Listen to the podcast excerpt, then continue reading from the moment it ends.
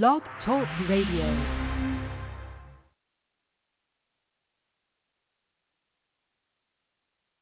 This is Jay Lethal, the undisputed champion of the wrestling world. This is John Sullivan. It's Babs Ayagbusi. Michael Thompson talking. It's the phenomenal AJ Styles. Xavier Rose.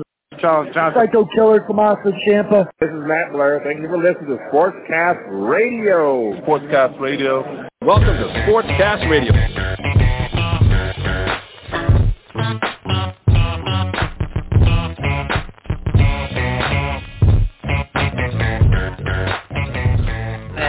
Bad boy for life. we are live, ladies and gentlemen. Another episode, Sportscast Radio, coming at you every every Wednesday night, 10 p.m. Central Standard Time. We got we got on the docket tonight a little Dallas Cowboys, a little Miami Dolphins. But Luke, you know what's going on right now, right? What's going on right now? This is going on. This is going on man. right now. Oh Oh, man, oh man. oh. You know what Not this is, right? Yeah, I learned the game from William Wesley. You can never check Ladies and gentlemen. Back to back for the niggas that didn't get Back to back, baby. The Tampa Bay Lightning. See ya, Hab. Get the hell out of here. Let's go. Tampa Bay just won the Stanley Cup. As I told you, Andrei Vasilevskiy just announced your Conn Smythe Trophy winner. Gets the shutout tonight. They wanted to win it at home. Dempster said that's what they, they blew game for. Luke, for your fantasy football sake, I told you take the Tampa Bay Lightning. No, you didn't. No, you didn't. You said take the fucking Islanders, and then you were like, I'm just joking. Yeah, you knew who you, you look. You you take. I've been talking about the Lightning since they were an expansion team back in the days of Roman Hamrlik and and Brian Bellows and Chris Gratton, and they have rose to the you know they had Daren Puppa and that, and now they have risen third cup since 2004 and 2005 when they beat Jerome McGinley, the Wild Killer, with Vinny Lecavalier, Marty St. Louis, Brad Richards, and Dave Andreychuk. Ladies and gentlemen, Steven Stamkos, a uh, two-time Stanley Cup winner. And it feels good to be right. It feels good to always be right, Luke. Except for the Lakers, I was wrong about that. You were way wrong about the Lakers. Remember when you were like, I'm not scared of the Suns? That is what you told me. but hey, at least they lost to the eventual champions. They, that's is all I can say. That I gotta, I got to try to make Swept, too. myself feel a little bit better. There goes Yeah. Whip too. Well, As we mentioned, we got an awesome show here coming up tonight. Uh, 10:35, we'll be talking. Paul Picken coming back on the show uh, as he's going to bring up this Miami Dolphins team. Um, I also I have our six-week third of the season uh, ranking or record all ready set up. I had my man Dave Fizdale, uh, Fizdale help me, Luke. Take that for data. Oh, he was in here getting it in, so so we, we got all that sitting there ready to go. Um, three strikes. I got an Uberfacts here that will play some point in hour number one as well. Uh, pretty good one, I think. Um, also, we got to talk these NBA uh, NBA Finals, the NHL Stanley Cup. We got all that going on. Also, next week, guys, we are going to give you our live expansion uh, mock drafts that we think is going to take place on the 21st. We can come back the following week and we'll compare and contrast where we were right, where we were wrong. Uh, if they, you know, superseded our expectations or what the kind of feel is with the Seattle Kraken. But and I'm excited. Got a lot of good talk. We're talking a lot of football as always, and I want to get right into it off the bat here. Lucas, you with us? Hey, what's up? Hey, we got we got the uh, Luke squared in the house. Luke's uh, counterpart coming in here. Why don't you, real quick, uh, re- reintroduce yourself for all of our new listeners that we may have on here tonight, so they can uh, know you, where you're right, and where they can get a hold of you. Yeah, man, I'm on the, the Landry Hat. I also do a new podcast, I do Cowboys Unrestricted, so you can listen to that for football. I'm also writing about the Leafs too, editor in Leafs, so I got you covered on the NHL and the NFL. Hey, man, Tampa or Toronto thought they were gonna uh, do a little bit better there. I mean, I'm starting to I'm starting to thank you guys for taking John Tavares when uh, we were gonna give up all that roster to get to bring in Tavares in Tampa. And thank you because now we have back to back titles. So I appreciate the. Uh, Hey, you know what? I don't know how Tampa just continues to be so competitive over the past couple of seasons. Like, it's not even fair. They're like, what, $20 million over the salary cap right now? the the the correct answer is before he left, I trusted Steve Yzerman. That man could see talent miles away. And look Shout at all these- to Doof. Look, look at all. Yeah, Doof, he can kiss my ass too. look, I mean, look at all these guys that are homegrown talent. I mean, it's it's ridiculous, and they're gonna, you know, Tyler Johnson's probably gonna end up in Seattle because they can't keep everybody. You know, so nice little party gift, back to back titles for him. But um, speaking of back to back, I doubt that the Cowboys are going to have back to back top ten picks, and I, it all kind of settles into the main man on this offense. Is Dak coming back ready to go? Are you guys excited? Is he going to be the guy to do what everyone thought he was going to do last year and lead you guys back to the playoffs? Or is there still a little bit of uh-oh behind him? Honestly, any doubt that's going behind Dak Prescott, I have no idea where it's coming on. Like where it's coming from. Because yeah, I get it. He had a terrible ankle injury.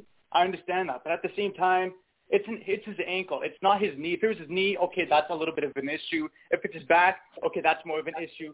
But it's his ankle. He's been rehabbing for some time now, and it's Dak Prescott. You know he's going to have top of the line doctors going along with him.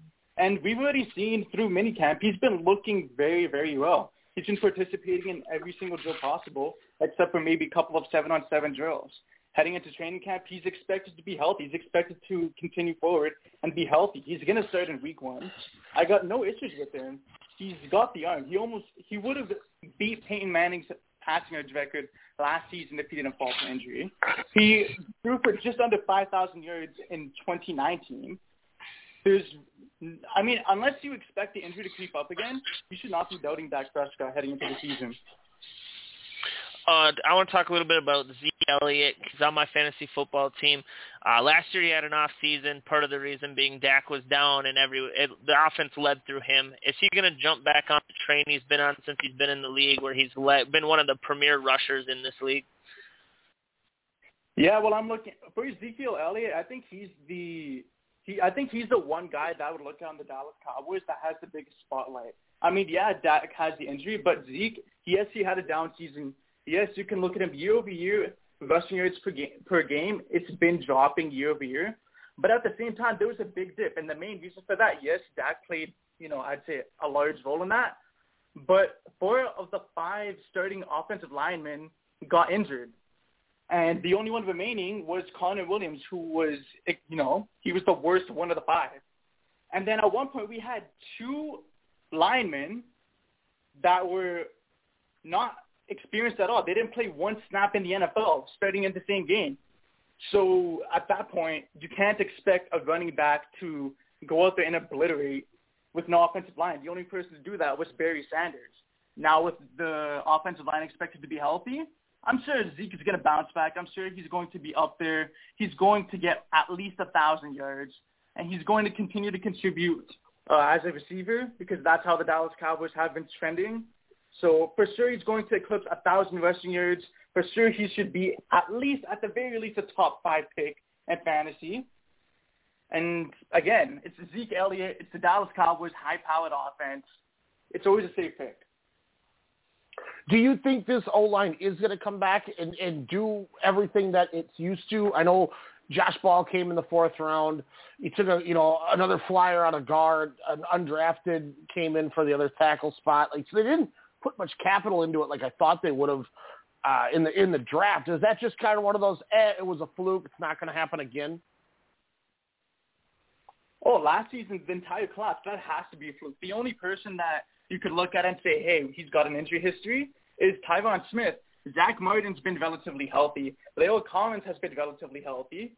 And uh, Looney, yeah, he got injured, and Tyler Biadasz was uh, ended up starting in place of him, and he, now he's our starter. But coming in as a sophomore, he should be ready to go by now, hopefully. Um, but yeah, the only injury concern I have along the offensive line is Tyron Smith. Everyone else, I just think it was kind of unlucky at that point. I mean, when do you ever see four starting offensive linemen out for that long? Agreed. Like, come on, you don't see it.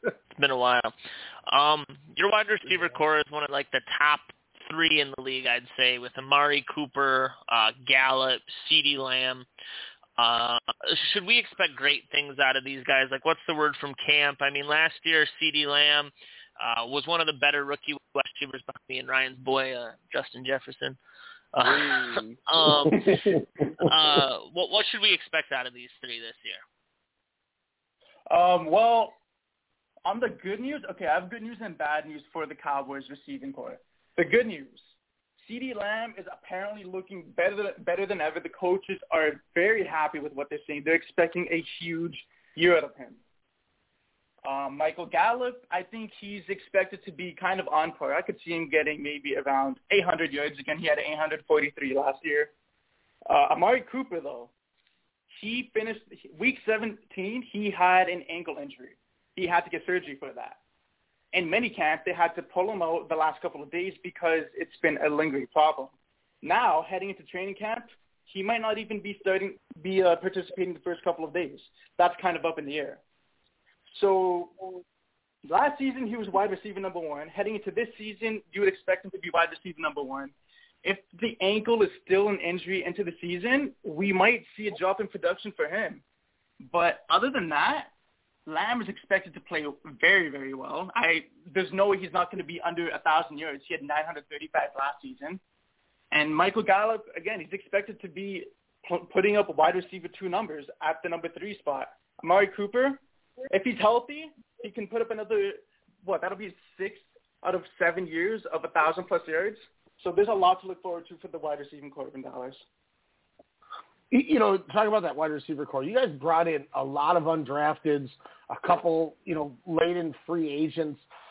Who's the guy that has a chance to break out? I mean, even even going with uh, Fehoko, who who could be a backup is he kind of the front runner with these late round pick guys? Is there anyone that really catches your eye that that we got to keep our eyes open for? Honestly, the one guy that I was looking at, which when Dallas drafted him, I was kind of, I was like, you know what, I was kind of interested in him, but you know, you figured wide receiver, we're stacked on that, so why go for it? But at six three, Simi Fehoko is looking like a very intriguing prospect. Like he's six three, but he runs like a bullet. So at that speed, coming out of Stanford, he has a lot of potential. And you know what? You look at this, Michael Gallup, his contract is expiring this season.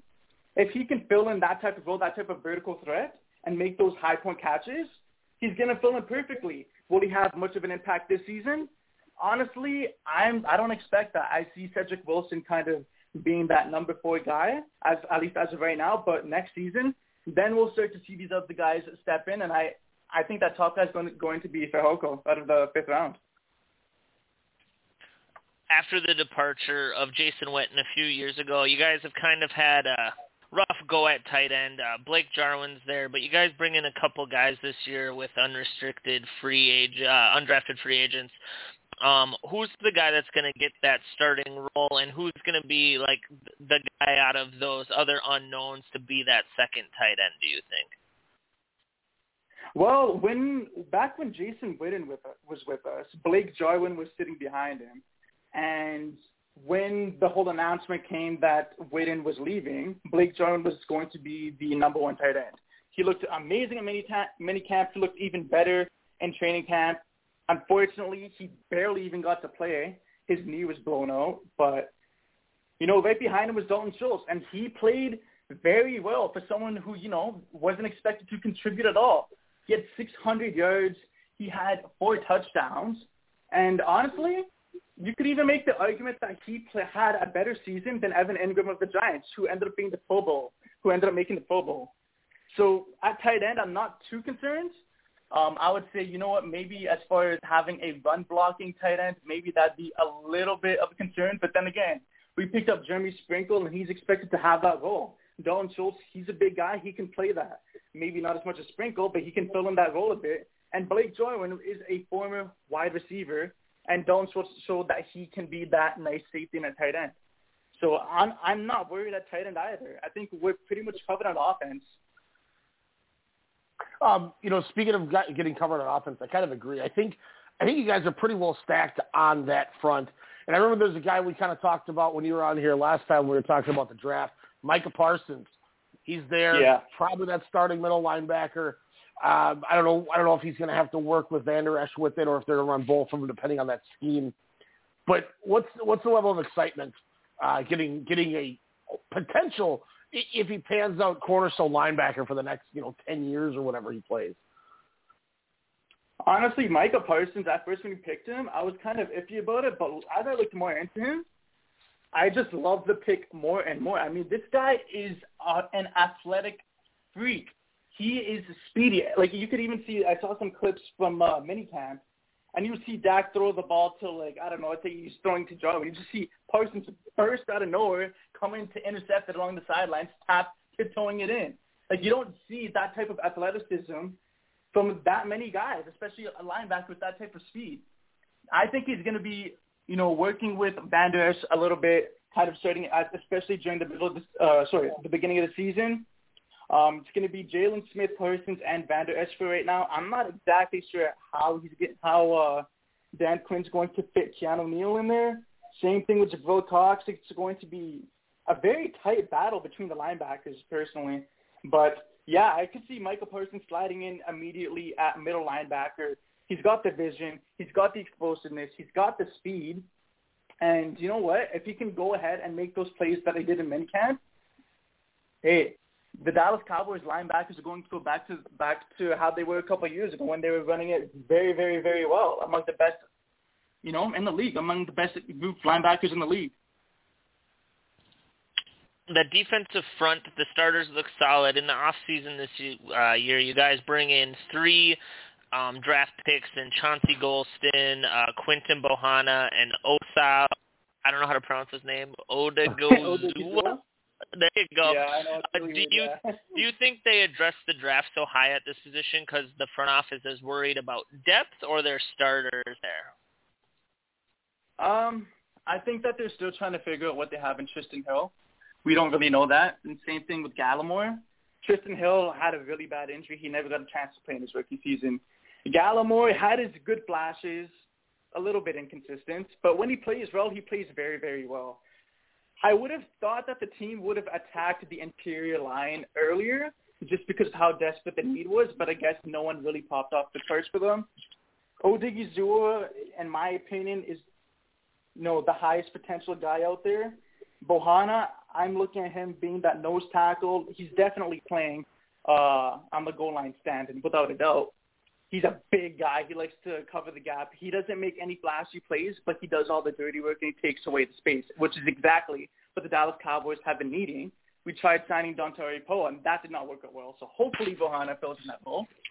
Um, Odighizuwa, I'm looking at him as being the guy that really needs to step up and run away with it because if he plays well, he can go straight into the starting lineup despite Gallimore and Hill having the edge ahead of him. But again, it's still a streaky interior line. We there's not much that we know for sure. We're going to have to kind of wait until the season starts to really see what we have. Uh, cornerback has always been something that I feel like as of late they needed to address.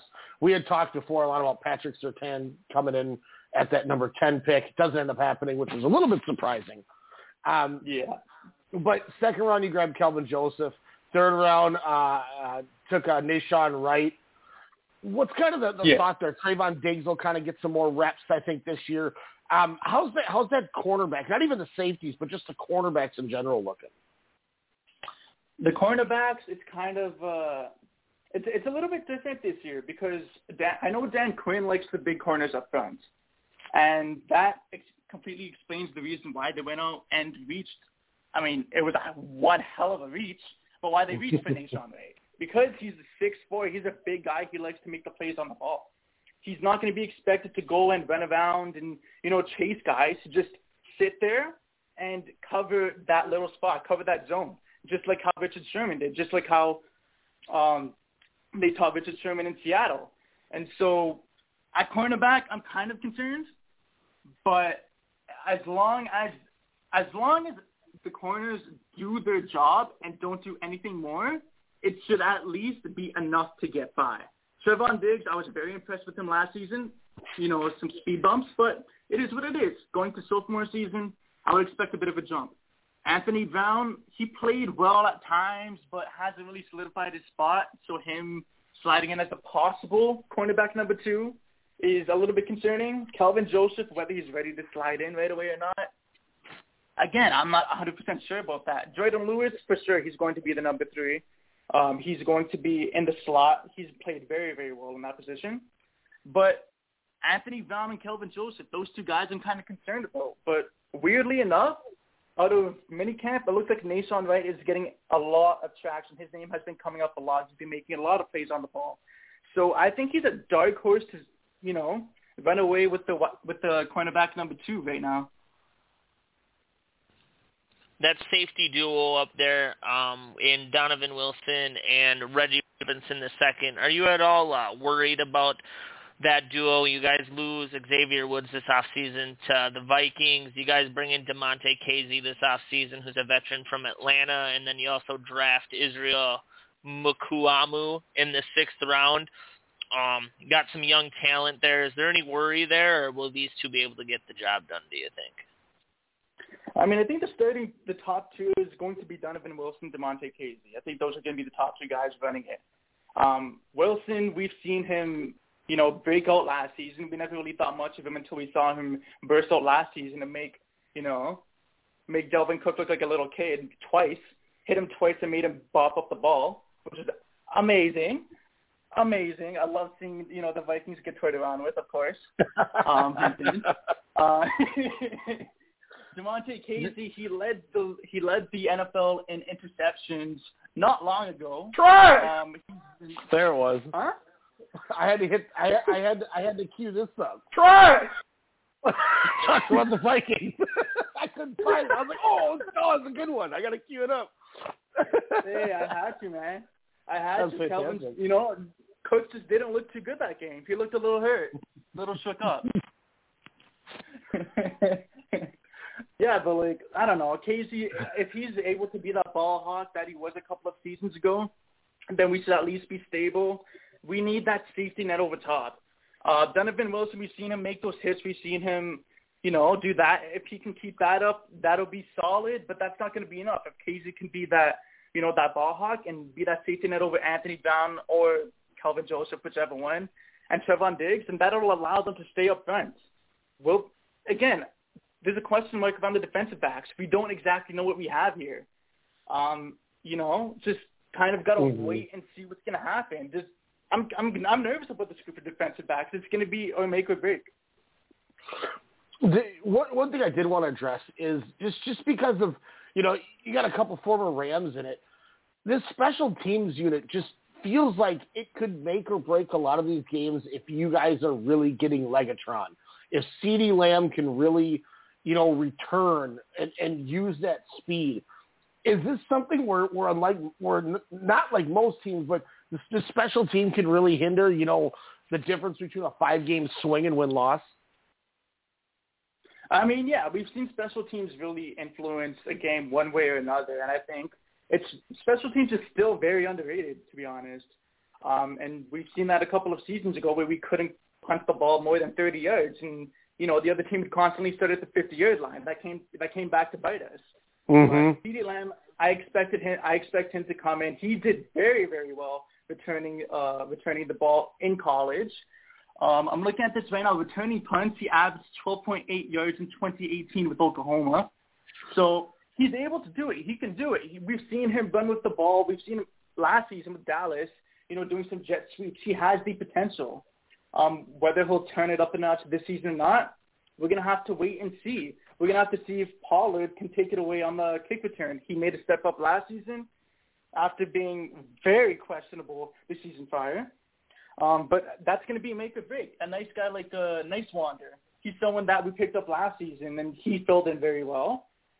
Um, special teams, very underrated. I think it's good enough to get by. Um, again, we kind of have to see Zuerlein. I'm, I'm, I'm, I'm, I'm, I'm, I'm hoping he keeps it up. Zuerlein uh, coming out of uh, coming out of LA, he should be good. Greg the leg, always reliable. but nice Wander, I think. Nice Wander, I think, is the guy to watch on the Dallas Cowboys special team. you know, and the, the other the other thing that I always think is a glaring question too, and this this completely goes offside or uh, away from the the offense portion, but it's always another thing with the Cowboys where you, you kind of got to look at, especially how it's been, but with with Mike McCarthy coming in and it's seeming like you know Dan uh, you know Garrett was never going to leave. That you know it, it felt like like Jerry Jones like it was his son. Yeah. McCarthy comes in. You know, now it's a top ten pick, and I understand Dak got hurt and it changed the whole thing. The O line got hurt, it changes everything. But does this does this coaching core, you know, Dan Quinn, Kellen Moore, do they have a shorter leash than normal because of of who they replaced? or is it one of those things where they're going to have their time to, to to figure this out? Honestly, out of all the guys in Dallas, I think the only one that he's safe is Kellen Moore, and the reason being Uh. because we've seen we've seen Kellen Moore have success last season, and even before when Jason Garrett was around. So Jerry believes in Kellen Moore. He's had him as a backup com- as soon as uh, he was done playing football, converted him into a coach, and had him rise up the ranks into offensive coordinator. I think he's the only one that's safe. Mike McCarthy, this is a tricky one. I've had a lot of talks about Mike McCarthy in Dallas. Um, a lot of people didn't like the signing at first. Um, I, I kind of liked it, but I was kind of scared. You know, was he the one running the show in Green Bay, or was he not? Aaron Rodgers looks like he's doing completely fine without McCarthy. So we know how it's going in Green Bay. Heading over to Dallas, will he be able to do the same thing that you know he did to Rodgers, but to Dak? Hey, we saw how good Dak Prescott played before he got injured, right? Yeah. So McCarthy, I it's too early to tell with him, and because he's an offensive-minded coach, I think he'll be more safe because of how good the offense has been, and because of how Jerry Jones likes to spoil the offense. But it's going to come at the cost of the defense, and then that means that Dan Quinn's going to have a hard time. And you know, I feel bad for the guy because he's been proven to play to you know coach very very well with Seattle, winning a Super Bowl and then bringing them to another. In Atlanta, maybe it was a different story, blowing you know 23 lead, but you know, you know it is what it is, right? But, he yeah, did become a meme.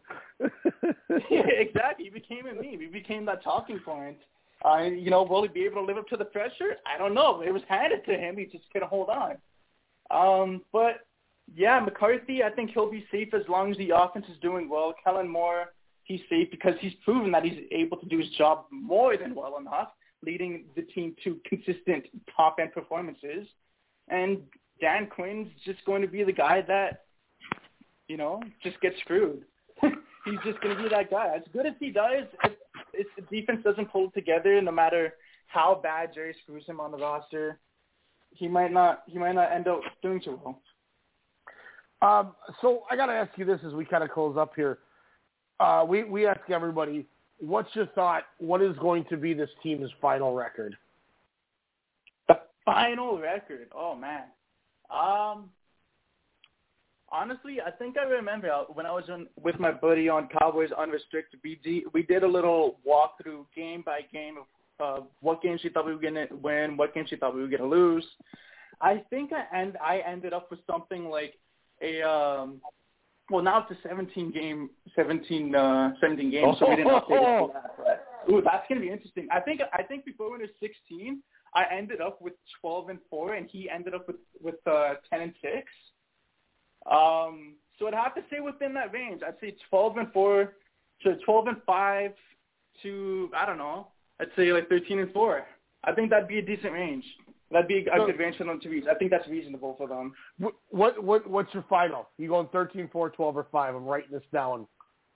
You know what? Just to be safe, because it's the Dallas Cowboys, I'm gonna have to go uh, 12 and five. 12 Just and five it safe. is. Okay, it's, uh, that's, I'll that take works. the safe route on this one. Um, so far, I'm looking at this two, four, six, eight, ten, twelve. Out of the 13 writers, only one person has set a lo- losing record, and unfortunately, it was the New York Jets at six and eleven. but Oh, You- you were the closest to getting caught up in the 17 game schedule. Everybody's been like, eh, oh, I got to think of the number because everyone, you know, we're all so, uh, you know, normalized between ah eight and eight, ah it's, you know ten and six. And I was like, oh wait, I got to add a game. Everything changes. Yeah, it just throws Good catch on that. time. I'm like, oh, damn, it's 17 now. I love it. I love it. Hey, Lucas, go ahead one more time. Plug everything you got for anyone that might have jumped in a little bit later. Uh, it's always a pleasure to have you on here, man. Thanks for having me. You can reach me at the Landry Hat if you want to cover, if you want to read about the Dallas Cowboys. I also do Cowboys Unrestricted. It's on Apple. It's on the Apple Podcasts. It's on Spotify. It's everywhere. And hey, if you're interested in the Toronto Maple Leafs, I'm also writing on Editor and Leaf. You can reach me on Twitter at Lucas Mascherin. Same thing on Instagram. Thanks a lot. All right. Heck yeah, man. We'll, we'll, I'm sure we'll talk again as the season goes on. we'll reach out, okay? Oh yeah, for sure. Take it easy. I have a good one, sir. That was the Dallas Cowboys, twelve and five, Luke. Not happening. um, uh, breaking news as well just came out. The home run derby brackets have been announced. Who cares? Shohei um, Ohtani is going to win. On the right side, we have the 2-7 Joey Gallo versus Trevor Story. Uh, the winner of that will take on the winner of the three-seeded Matt Olson against the six-seeded Trey Mancini.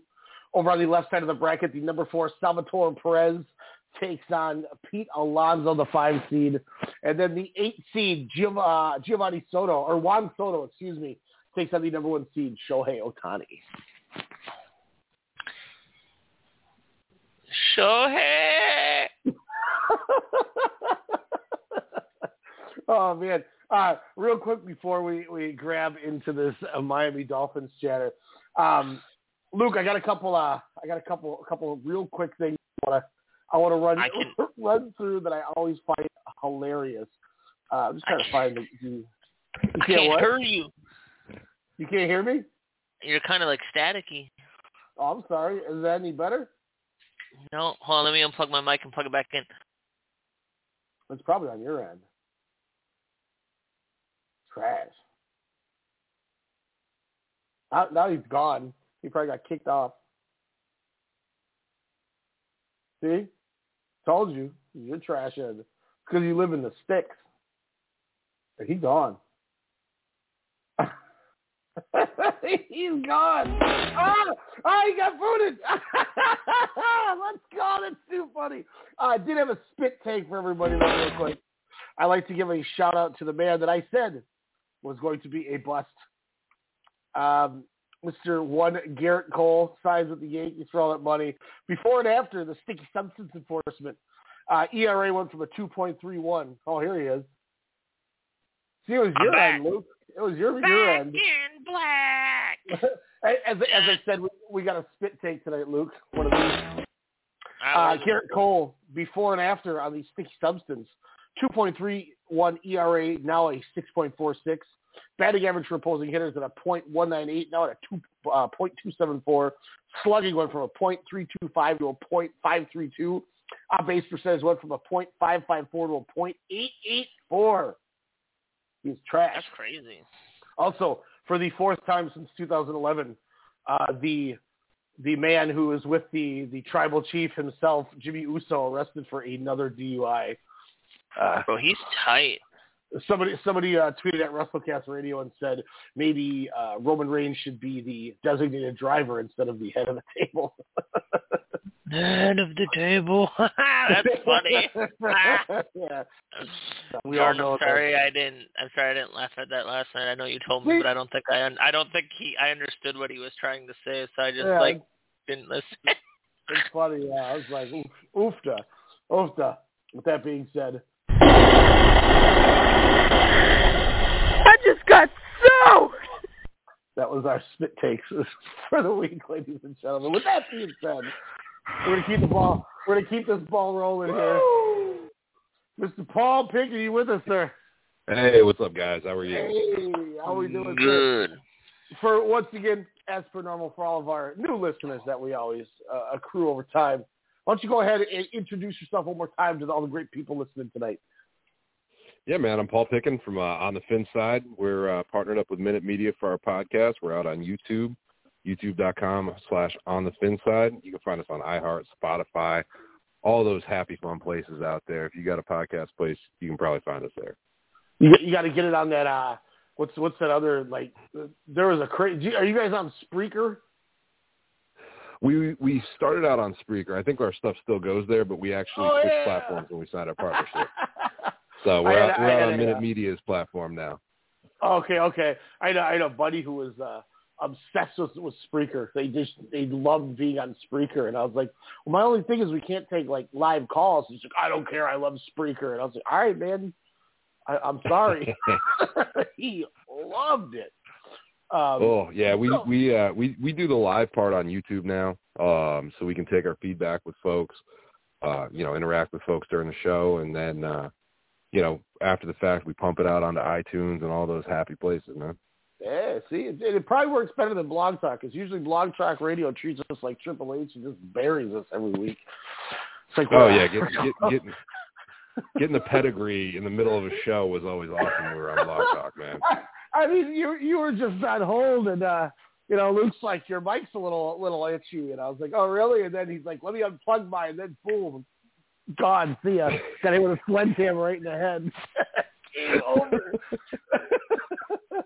but so it's okay. We we make it work. Damn it, we always do. but um, oh. I'm I'm very excited to talk about this Miami Dolphins team. I feel like it's going to be, regardless of the record, I think they're going to be so fun. And I think now that he's had some time to get used to it and get going, Tua Tagovailoa, can he bring this team back to the playoffs? I think he can. I mean, you look at this roster top to bottom. It's a ten and six roster last year. I mean, it, it's people underrate the fact because they didn't go to the playoffs because you know they weren't in the NFC where they would have been what two or three seed. Um, get stuck with teams winning divisions. Like, get out of here. Oh, I mean, they were a ten and six team that in the last game of the year, their half healthy receiver and DeVante Parker uh, was in and on and off the field, where Isaiah Ford, Mack Hollins, uh, you know, um, Durham Smythe because of Mike Gesicki's neck injury were out there, and Tua was thrown with with you know no muscle tone in his drive leg because he couldn't walk at the start of the season. I mean, good lord, like it, it, it's they were able to do all they did with with limited weapons, and they've gone out and added weapons in spades this year. I mean, they added Will Fuller, who yeah he's going to miss the first game, but he'll still get a full 16 season. Um, you know, they get uh what's his face back, Albert Wilson, who's been looking great in camp. Um, you know, they'll get Preston Williams back for a few games before he goes back on IR, but that that is what it is. And then they add Jaylen Waddle in the first round. Uh, and don't underrate Hunter Long as well at tight end. I mean, Hunter Long was really dynamic for BC, and he's one of those underrated guys that they grabbed in the third round. That you go to a two tight end set with him and Gesicki, you're creating mismatches that force one on ones on the outside what's the excitement about this wide receiver uh, core going on over there for the Dolphins? They add Jaylen Waddle, like you said in the first, get Tua's old buddy. They bring in Will Fuller, who showed he can do big things downfield. And when DeVante Parker's on the field, he looks like he's not uh, elite tier, but definitely one of the top tier wide receivers in this league. Absolutely. I mean, we're it, it it's pretty gung ho for it. I mean, and, and you've got a couple of trick weapons that you're going to be picking between between with Jakeem Grant, Lynn Bowden. Um, Robert Foster's actually looked really good in minicamp uh, that Miami signed from Buffalo. Um, you know, and then you've got Malcolm Perry as well that you slide as a running back. He's one of those, you know, uh, what's his face there from the Steelers, you Kordell Stewart type players mm. uh, out of Navy last year. Um, you can line up at quarterback in the Wildcat. You can line him up at running back. You can line him up at wide receiver. He's not great at any of those, but I think it was Jerome Baker last year was saying that in practice, Malcolm Perry was the hardest guy to tackle on the field. There's, you know, there was a lot of talk that we had about potentially grabbing one of those running backs late, late first, early second. And once mm-hmm. again, same round as 2019, they went with a seventh round running back. They bring in Malcolm Brown from the Rams, and it's kind of back to that, you know, who's going to do what. And in, I thought they had a valuable opportunity to upgrade it, and they didn't is this an underrated running back core? Or is that kind of a concern that yeah they didn't uh, upgrade like they should have?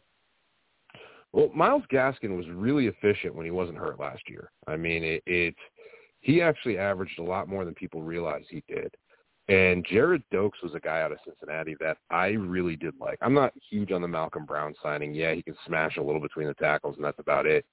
But Doaks is one of those guys. I mean, he won me over when I was looking at his Twitter feed and I saw if you want to keep your quarterback clean, you draft me.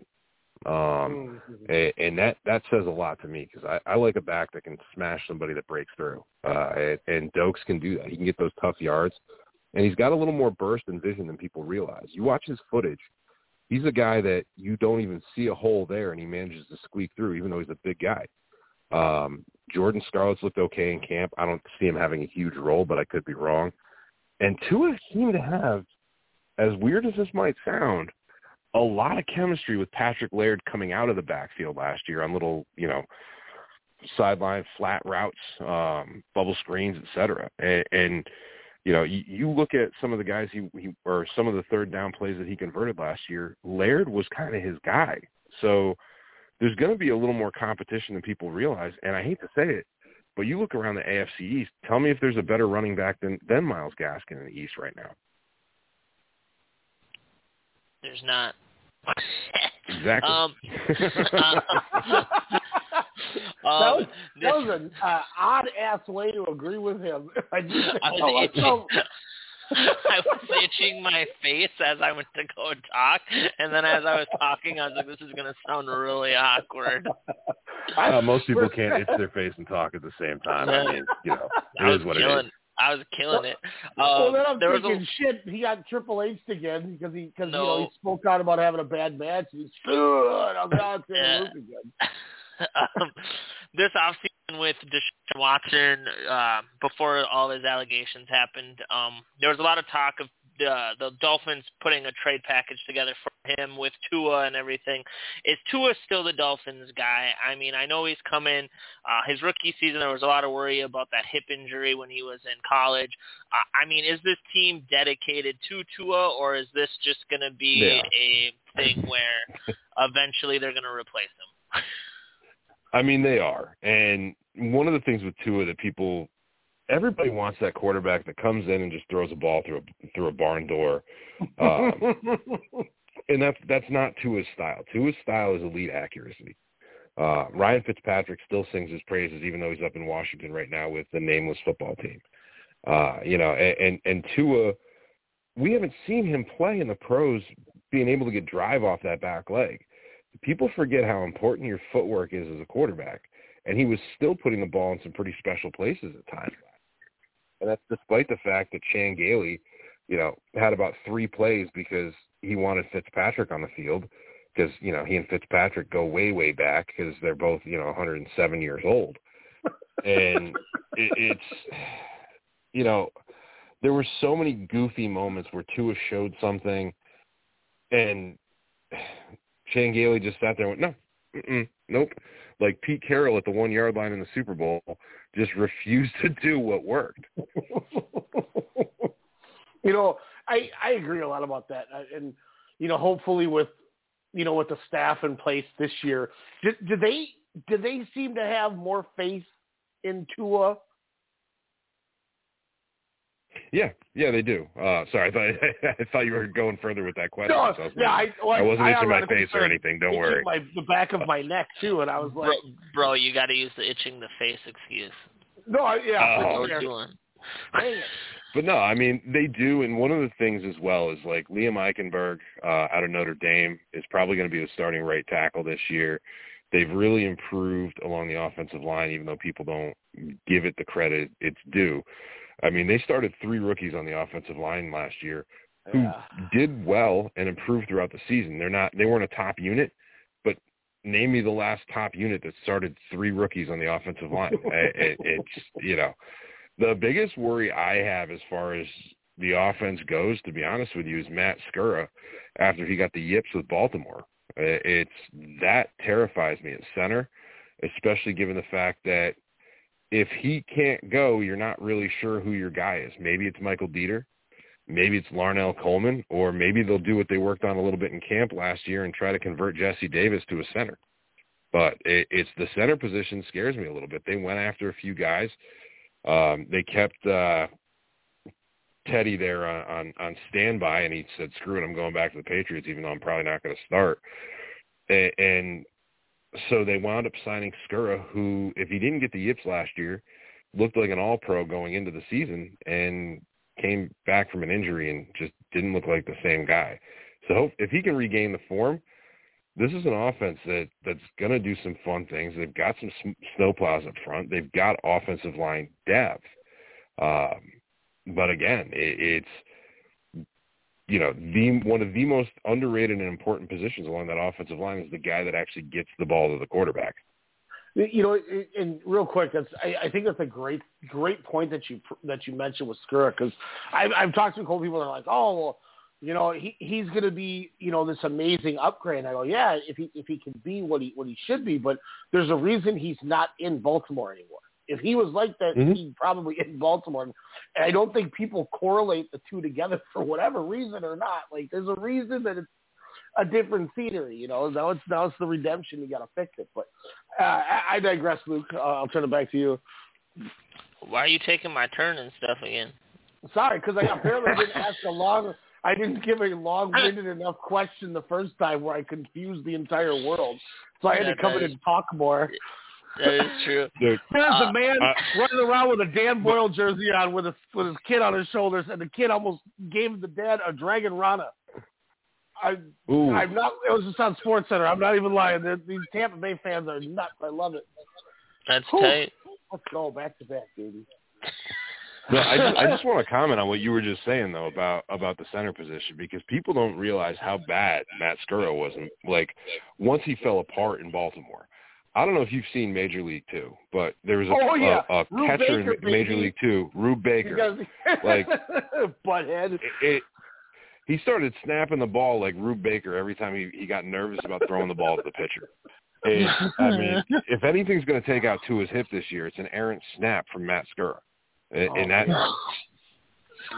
yeah. Do you do you think Brian Flores should uh should have him read the the the Playboy uh, about me section? I mean, start with the help. Victoria's Secret catalog and go from there. like, and we'll see what happens. You know? God, I lo- that is you- me. Me and one of my buddies. Uh, you may have talked to him when you were on, you know, previous previous seasons for this, but that is one of those quotable movies I've ever seen in my entire life. And we find so many ways to just in our everyday life quote that movie. Like the other day, Ah. we were uh, we were cleaning something up in our back room, and and he's and I was like, man, you seem stressed, and he's like, it's a heart attack thing, and, and I just you know start laughing. You know, we we had an employee who showed up on time uh, two days in a row. We said, you do it one more time, that's a winning streak, and he had no idea what we're talking about because he's like 18. But oh, Oh. such a such a great movie. I'm so glad you said that. oh, dude, like it, it's Major League, the replacements, the what was it? Um, unnecessary roughness. Yeah. Come on, man. Some of those are the most quotable movies of all time, and I, I love the fact that the kid's old enough now that I'm exposing him to all these movies. Like, here, come watch this shit. Like, you know. oh God, it's good. Oh, uh, you guys bring in DJ Fluker this offseason from Baltimore as well for that offensive Mhm. line. Is he gonna is he gonna start this season or is he gonna be there just for depth? Uh, if he's a starter, we failed. Uh, it, it's and, and that's that's not a dig on Fluker. It's just the fact that Solomon Kindley looked great last year. I really liked what I saw from him. Um, you know, it, it's they're probably kicking Robert Hunt into guard. Jesse Davis has probably lost his starting spot uh, at right tackle to Liam Eichenberg. Austin Jackson showed a lot more than I expected at left tackle, and you know, unless Fluker knows how to snap the ball, he's kind of without a seat uh, unless unless they start going to that you know overload where they bring in a, a tackle eligible. It, it's you know, but at the same time, Fluker adds a lot of depth with his positional flexibility, which is something Flores and his staff really loves. Is guys that can come in at multiple positions and impact the game. So if Kindley hurts his ankle again or Robert Hunt goes down, it, it, you've got somebody that can come in at guard. If you know Liam Eichenberg struggles a little bit at tackle or Austin Jackson gets hurt, you've got somebody that can come in and play either of the tackle spots, and you've got that flexibility with guys like him, Jesse Davis, um, and actually undrafted Robert Jones uh, as well. you know, we always talk about um, young quarterbacks love their tight ends. It's always just a you know an easy out if you need it while you're figuring out the speed of the game and vice versa. Uh, Mike Gesicki is there. Um, you know, you had mentioned Durham Smythe. They draft Hunter Logan. What's kind of the Hunter of Long. this with this- or Hunter Long? I said Long, did I say Long Hunter? No, you said Hunter Logan. So He's probably related to the Logan Paul and stuff. That's why. Or or that's Hunter right. We'll just give we'll just, we'll, we'll just give you the Victoria's Secret catalog. You can read it so you can you can get the name. I, I, We're good. I, I probably should have said Hunter Hearst Helmsley, or I'm going to get kicked off of Blog Talk. I, I just realized Maybe I could have stood up differently. Um, is is there kind of you know is it Gesicki spot or are they going to kind of try some things for Tua with these three, even more to be honest with who else they have. I mean, I, honestly, we we've talked a lot on our show about the fact that Durham Smythe is an above average blocker who can catch a little more than people realize. And if they can get a sixth or a seventh round pick for him from from one of these teams that's starved for somebody that can play the position, I mean, Tennessee would be an ideal spot for him. Washington football Mm. team, where he's got a little relationship with Fitzpatrick, would be an ideal spot for him. It, it's there are too many guys, and it looks like Miami's probably going to look at fullback, uh, given the fact that they signed Cethan Carter off of Cincinnati to come in and be that H back fullback type. I can see a lot of two tight end sets with Hunter Long and Mike Gesicki. Mike Gesicki's a little more of a big slot. I mean, the only place he knows how to block anything is on Twitter. Um, it, it's, I mean, I, I can't tell you. In the Raiders game last year, he threw an actual block, and we went nuts for about two weeks about it, which tells you something. Um, it, it, it's, but Hunter Long is a little bit more. The comparison I like to use for him is he's a lot more athletic Anthony Fasano with a lot better catch radius. And Fasano was a sneaky good tight end for with a limited athletic skill set. If if you had given him an ounce of athleticism, he would have been a lot better. Play. He, he would have been a damn good tight end. So having Hunter Long in there to sneak in with Mike Gesicki, and you've got Will Fuller on the outside, you've got Jaylen Waddle possibly in the slot, and the, you know you go to a five set, you can move those guys in tight, you can move those guys out wide, and you're going to be occupying the safety, helping somebody somewhere, and it's going to leave holes in the field, and that's Miami wants you to pick your poison for how they beat you and they're finally have a roster that they can start to set that up to do that with. And that's where you had brought up Deshaun Watson earlier. Miami's been investing in the future and what it would have cost to get Watson in some type of James Harden like package before, you know, Watson drafted every massage therapist he could find on Instagram is it would have cost too much of the you would have been mortgaging the future for one player and it just it doesn't work for me, especially given the fact that Tua did did well last year with no plant foot. Like, I mean, you imagine what he can do when he actually can use his footwork again. Yeah, people jump the gun on him. I think they really do. People do that often. I mean, look at look at years ago with RG three and, and Andrew Luck. When what was it year one? People were like, "Oh, did the Colts make a mistake going with Andrew Luck? Uh, you know, they should have gone with RG three. Like, yeah, how'd that pan out? Like, yeah, he retired due to injury, but you know, he put together more than one good season. That is true.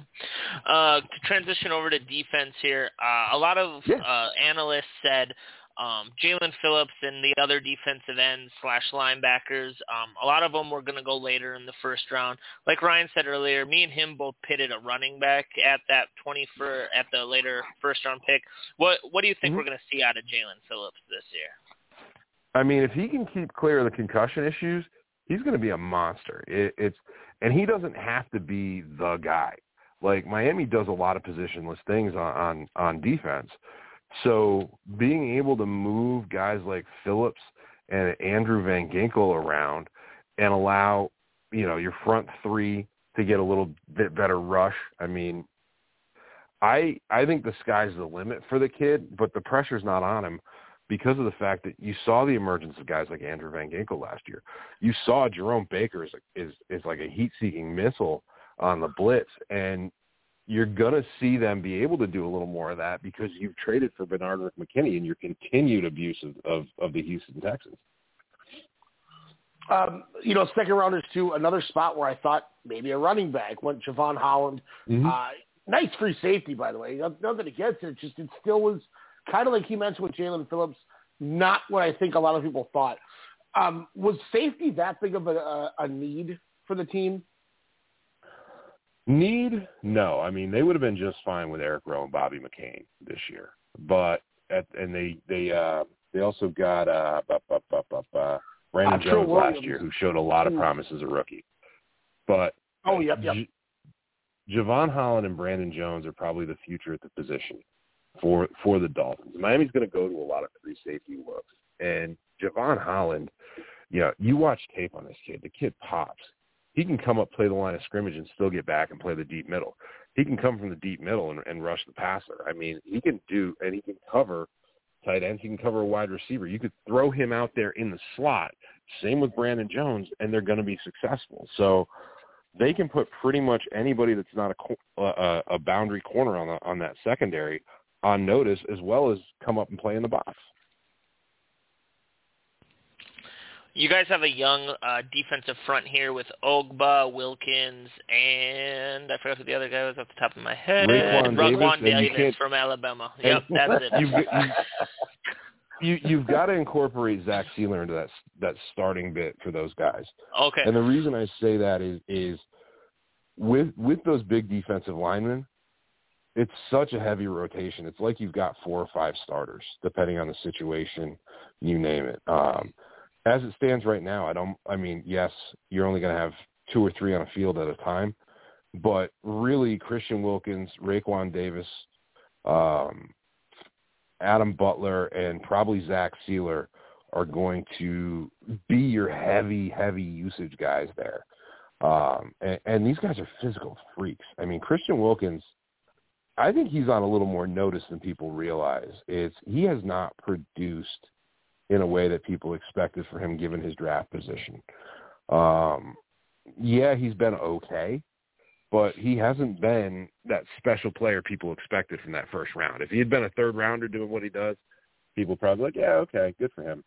But you know, it, it's I almost like Sieler being on the field better than than Wilkins, which is crazy for me to say. You know, uh, I asked about the safeties too, and I'm kind of looking at it too. How's the cornerback, uh, the cornerbacks kind of deviating out here? Um, not really any new names, which is usually a surprise. I always feel like people always bring in these flyer guys at cornerback, but it kind of seems mm-hmm. that they're kind of standing pat. What's the feeling on cornerback? Well, it's going to depend on what happens with Xavier Howard for starters. Mm-hmm. Um, you know, easily defensive player of the year candidate, first player with 10 interceptions in the season since what, 2006, 2008, something like that. Um, you know, Xavier Howard and Byron Jones show me a better quarterback t- or cornerback tandem in football. And, you know, at least we can have a debate about it. Uh, Noah Igbinoghene that they took in the first round last year had a lot of pro- promise, a lot of talent, was the youngest player in that draft, and really showed leaps and bounds off the game day field last season as the season wore on. So he might have a little more role this year when they go to three and four quarterback sets in the dime, nickel, et cetera. And there's two guys that kind of exciting um, that were undrafted. Uh, Trill Williams jumped out in in camp um, a, few weeks ago, and then Jalen Askew is another one that I also got really excited about when they signed him as an undrafted. Uh, and then you've got Justin Coleman that they signed as well to come in and compete for that that nickel spot. Um, so there's and Miami loves their defensive backs. It, it, it's you know they they help generate the pass rush by by giving more time to your front seven. And you know I know this is this is kind of a not as common of a question, but I, I brought this up too earlier with the gentleman that we had on talking the Cowboys is is your special teams whole unit, whether it's returning, kicking, punting, you know, just a combination of it. Is there any kind of sus, suspect feelings that this this core could make or break five different five six game wins or losses depending what happens, you know, especially with what Jason Sanders can do as a kicker and, you know, if Jakeem Grant can can really explode as a returner? Oh, there is. I mean, people forget how much special teams decides games. It, it's you know the one thing I'm curious about is seeing how Michael Palardy re- recovers from some health issues. If he's able to be the guy he was a few years ago, he could be a fun one to watch out there uh, as as the punter, which hopefully we don't see him very often. Um, but you know, we got tired of watching what's his face shank punts off his foot last year. I lost his name out of my brain. That's a good thing. yeah, Blake Ferguson's reliable and steady as they come as, as a long snapper, and Jakeem Grant, it, what, what was he second team All Pro last year as a return man? So he he seemed like as the season went on, it was like the light bulb stopped flickering and just stayed on. Yeah, And and people forget about that. Every, everybody wants to talk about that one pass that went off his fingertips last year. Um, but you watch him on special teams alone, and people don't really fully realize how much Flores and his staff put an emphasis on special teams. It's, I mean, Christ, they signed Clayton, Clayton Fejedelem from and gave him a decent check, and you know he can't play anything but special teams. It's we saw that in the Arizona game last year. Like he had to get on the field a couple times because McCain went into concussion protocol and had another brief injury, and good lord, it was disgusting at safety uh, with with him on the field. I I I I think I lost my lunch about four times in one play just watching him just run into himself out there. Um, you know, it, and I say that too because it's, you know it's obvious as Vikings fans that special teams have haunted us since you know 1998. This good old Gary Anderson who you know wants to make every extra point and every field goal up until the NFC Championship game. Hey, when Percy Harvin was here, it was tight. Yeah, that's true. Mm. Percy was good, but we did have Blair Walsh. Let's not forget. Blair that. Walsh was super tight. when he when he missed that like twelve yard kick at TCF to lose to the Seahawks in the first round, the most boring football game I've ever watched in my life. I was I was sick. God bless America. Well, Um, I mean, let's face it. You guys need an emphasis on special teams with Kirk Cousins at quarterback. I mean, we Don't talk about my boy that way. we we need an emphasis on offensive line is what we need with that. My God, I've never seen a, a quarterback come into a situation and go from excited about a payday to terrified by the end of the first quarter in his first game. Going, isn't anyone going to stand up for me? No, they're just going to. It's like a bull rush. It's like the the, the running of the bulls. I don't know. They might God. be Olayan just based on his attitude. You know, it's, it's hey, we we all know we all know when it when it comes to uh when it when it comes to Mr. Kirk Cousins. You like that? You like that? That's that's that's, that's the guy out there. Uh, and and uh, I don't know if anyone wants to take a guess. 2007 was the last person with 10 interceptions. Do either of you want to take a guess at who it was? 2010. uh, it was. I, I, 2007. I actually know this one. Um, God, I'm totally blanking on the name, but I do know this one. Darrelle Revis. Um, no, 2007. nope. Wasn't They- they- Revis? Nope. He he wasn't even out. Was he even in the league in 2007? yes, that's when he Oh, played yeah, for he- the he was Jets the when he was like- good. Well, he didn't even have four interceptions that year then, so it wasn't very good. Um, the correct answer is is the Wait, guy what- who he he. I'll, I'll give you a hint. It's the guy who Revis replaced. Yeah. What's? Mm, He has he has as many kids as uh as uh Nick Cannon probably. Was Phillip it Cromartie? It was Cromartie. Yes, Antonio Cromartie. There we go.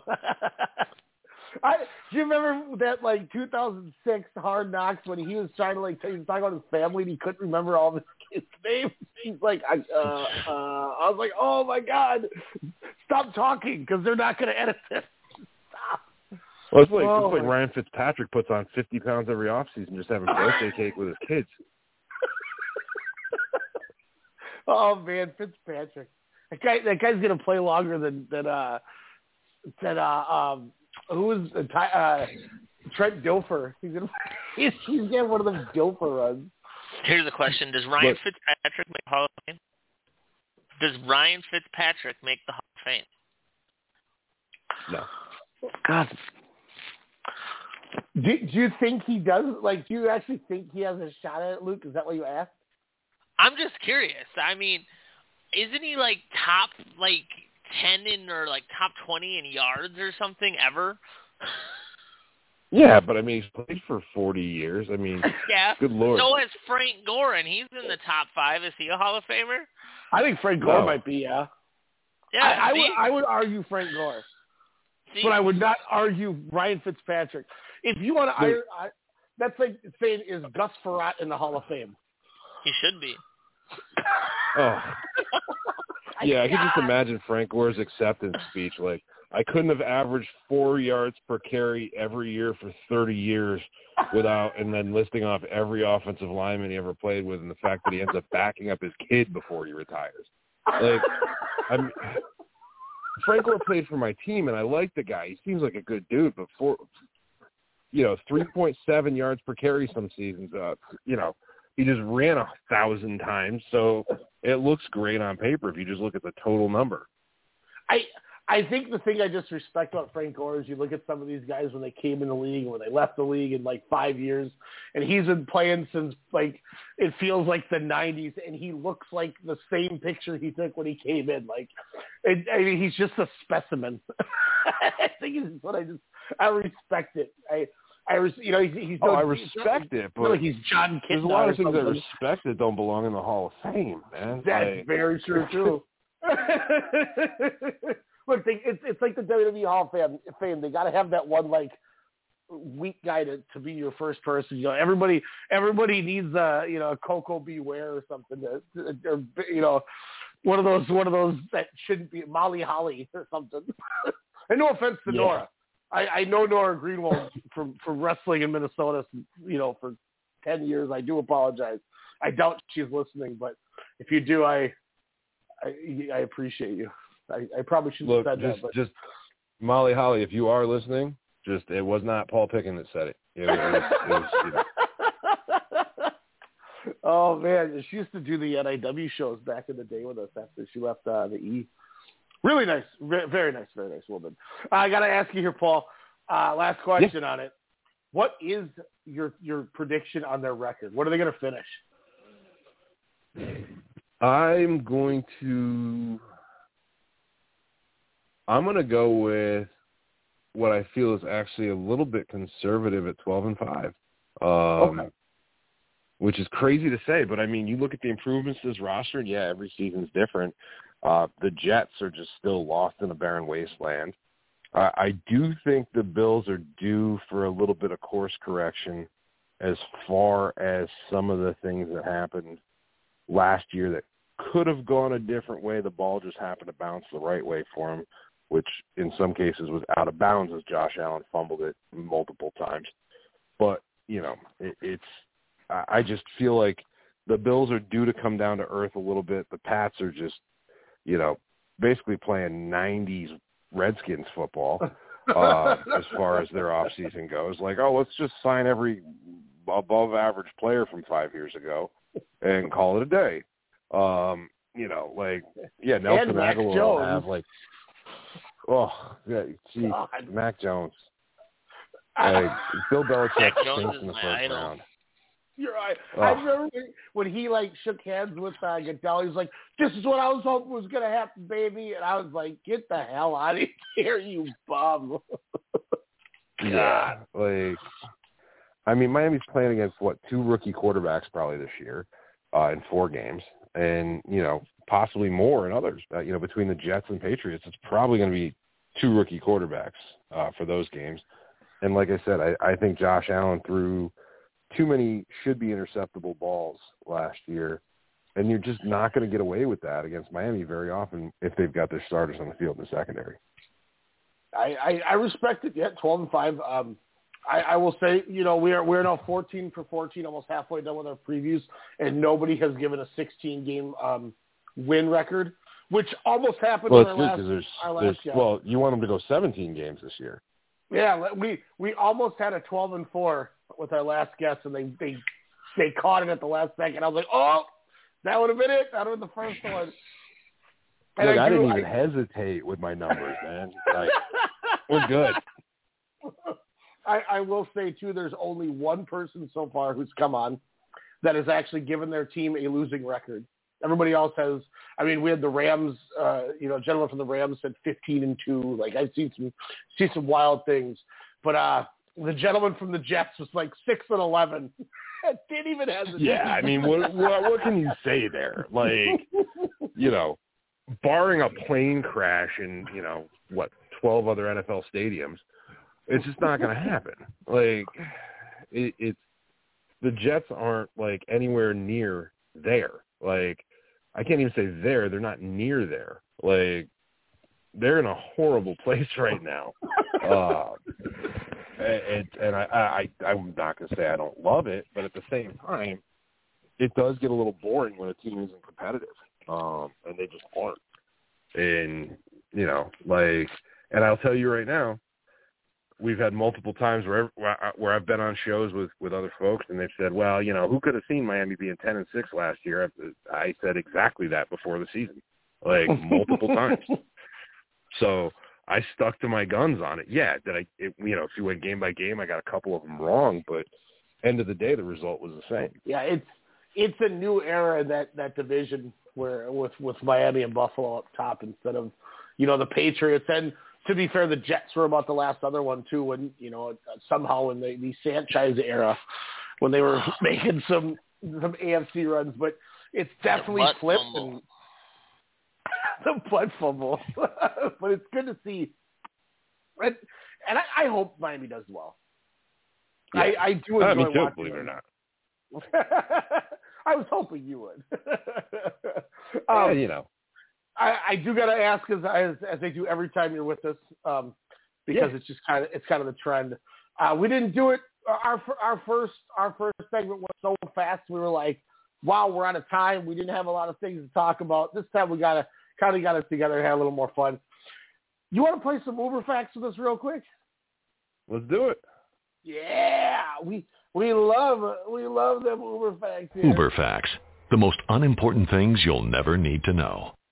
Obviously, yes. we, we've we've had Paul with us before playing this. Luke, you know the drill. For everybody who's listening, you can play at home.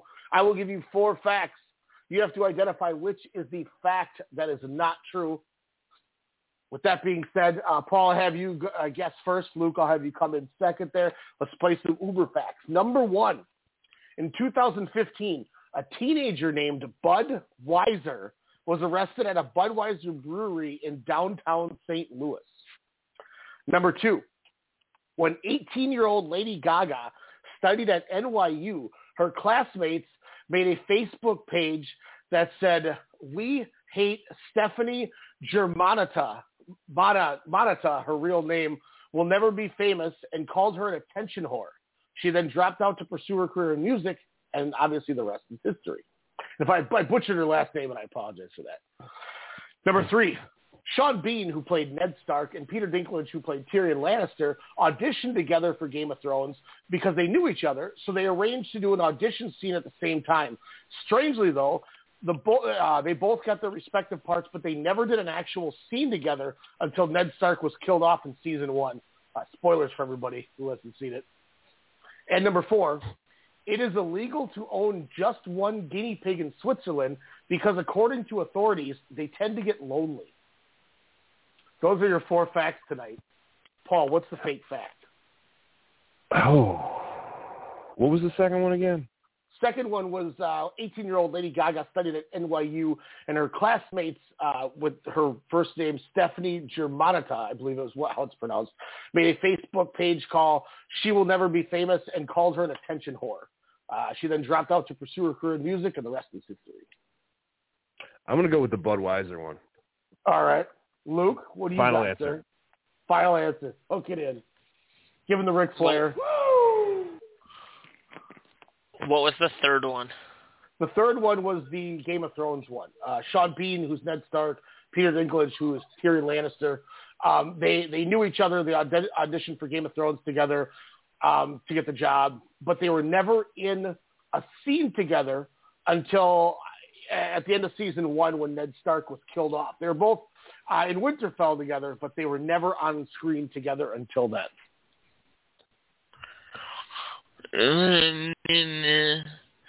I'm gonna go with I'm gonna go with that one. Okay. Oh, Um, so uh, you guys were, were smart to stay away from the Lady Gaga thing. That was a hundred percent true. yep. Um, also, it is illegal to own just one guinea, one guinea pig in Switzerland. That is a true fact. So I won. I, I even followed up on that. Um, the winner of game uh, of Uberfacts tonight is actually Luke. You're the winner. What? Uh, the Budweiser thing really happened. Here's the Really? thing: they never even had to audition. The parts were written for them. Ah, damn it. Yeah, I knew if you, I knew if if if whoever played was a Game of Thrones fan, they'd be like, "Oh, that one for sure." And then I forgot I've never seen the show.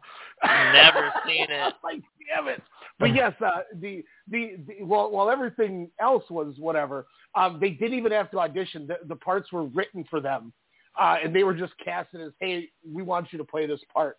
Obviously, Tyrion Lannister, you had to find the right person. Peter Dinklage was perfect. No one's going to bring in Wes Oh. Warwick or whoever it was that played the Leprechaun anymore. So, little, little, Oh little bit of yeah. God. Yeah, no, that that got me because I I knew Sean Bean and Dinklage had worked together before, so I just kind of went with with uh the Budweiser one, even though it felt God. Hey, if you want a good, by the way, if you want a good Peter Dinklage movie that's hilarious and just horrific but great at the same time, Uh-huh. Knights of Badass them. Knights of Badass. I'm writing this down now. It, it's it's a horror movie involving LARPing. Oh. If if that tells you anything. Is, is this on like Netflix by chance? Oh, it's on Netflix. It's on Amazon. Peter oh, Dinklage great. is like tripping on mushrooms for half the movie. It, it's amazing. I, I got this written down. I gotta, I gotta watch the Atsushi Onita Independence Day show in Tokyo where they had the, they made fun of AEW's barbed wire bomb match. I gotta watch that tonight and finish Stardom. But then that's the first thing going on the docket because I, I don't know for those of you who know about AEW when when they had their barbed wire death match, the it was like small firecrackers and it was incredibly underwhelming. And Oh. uh, they had a spot where a guy hit the ropes and they had like silver streamers on the ropes and he hit he hit the rope and he just starts screaming, shaking back and forth as nothing's happening. I was like, damn. They just Oh. and Sushi Onita just totally crapped on uh, Kenny Omega and Jon Moxley. But I laughed. I chuckled. With that being said, though, Paul, thank you so much as always, man, coming on. You always deliver the goods, and that's why we're always excited to have you. I'm sure we will uh, we'll have to get back in touch and talk about this Dolphins as the season progresses. But uh, plug everything you got one more time for all of our listeners that may have jumped in after uh, to hear what you got and where they can where they can listen and read you. Oh yeah, check check us out on YouTube, uh, YouTube.com slash on the fin side with an F. Uh, that you'll you'll get all our live stuff there. And then as far as the if you want to listen to it after the fact, you just want to listen to it while you're in the car, on at the gym, any of that stuff. We're on Spotify, iHeartRadio, iTunes, uh, Podbean, Pod, whatever else is out there. You know, all those places. We've got a great partnership going on with Minute Media, and you can also check us out if you go to phinphanatic.com. Every single article there will have a player with the latest podcast episode as well. Uh, even if I, you know, dust it off and actually write something, or anybody else on the site does, we're out there. Um, you know, and yeah, man, like it, it's a good time. Come interact with us on the YouTube channel, man. It, it's it's so much fun. Heck yeah, I'm, I'm, I wrote that down here in my notes as well. I'm gonna have to check that out after and throw that follow on that, man. We'll uh, we'll talk soon as always. Uh, thanks again for coming by with us. Hey, thanks for having me, man. I always have a good time with you guys. So thank you. awesome. Thanks, Al. Uh, Paul Picken Jr., one of, one of our favorites here at Sportscast Radio. Always delivering the goods. I apologize for Cowboys fans, but for whatever reason, we just were more comfortable with the Dolphins. you know, at least it wasn't the, the Raiders, the Jaguars. Luke, The Raiders are in? tight. No, the Raiders are tight. Don't talk about my boy, the Raiders. All right. well, uh, not according to uh, some of these these picks here. Um, I do have a little bit of a randomness that I want to bring up uh, as well. Um, have you have you heard this new song that uh, has come out? By who? You might have heard it, but you might not have heard it. Um, do you know what song this is? Uh, like, I don't know the name of it, but I know it. Yeah. Open up BOK ass, okay yeah. Profile picture looking tight yeah. Nice yeah, got your bio reading right yeah. Precise yeah. But before you find a date yeah, you gotta wait yeah. Gotta go back to nature, get it straight yeah. Girl, you look good, want you vax that thing. I'm using handsome young brother, want you vax that thing. What up. is this? Ain't no real life, you need to This is vax that juvenile. thing. It's gonna Feeling back freaky that all night, ass you need up. Vax that thing up. Girl, Back you look that good, thing want up. you Vax that thing. I'm using handsome young This the brother, clean want you version? vax that thing up. Yeah, real but life, it's you need to getting vax that thing vaccinated. up. Feeling freaky all night, right, you need to back that thing up. I know you can't stand it, no holding hands, chick. But when we get the shot, we gon' be romancing. Girl, you Oh, be God. At the Can we shut quarantine. this off? We could meet up at the spot and we could do the thing. Internet We could date, do the yeah. I'm thing. make yeah. Download the app, shorty, you ain't gotta wait, yeah. I love it when you hold me, eggplant emoji. You could be the young hot thing, I'll be the OG. Girl, you look good when you back that thing Are you not a fan of the new Juvie track? God, not about that. Luke, Luke, ladies and gentlemen, is one of those anti-vaxxers. I am not. Don't be, don't be spreading that shit around. I'm gonna have people showing up to my house like, You son of a bitch. yeah, You son of a exactly. Some dude's gonna stop me in the fucking street and go, "Hear that motherfucker?" no, no, Luke just had had the thing, so he can't get a shot for a while. That is right. Um, look, you can always do what Zack Sabre Jr. said. and Just do this. Right, Naito. Who's tranquilo now, dickhead? You can always just be Zack Sabre Jr. and call people dickheads. Oh, it's fantastic. Do, do, do you remember when JR got started on fire? I'm just finding all these old clips.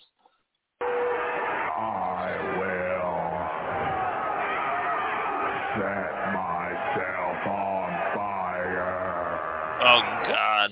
That was that was Kane with one of those those things you put against your throat Yeah, because he you know he couldn't talk and then he started JR uh, on fire. that happens. So we got a lot of good stuff out here. I got I got I found Jonathan Coachman introducing WrestleCast Radio. We got some fun shit out You remember that time that Charles Barkley said that he wanted to kill Skip Bayless? I'll I'll kill Skip Bayless. You need to bring Skip Bayless in here and I'll kill him. I do I do a decent Charles Barkley? No, not at all. Come on, man. I thought it sounded okay.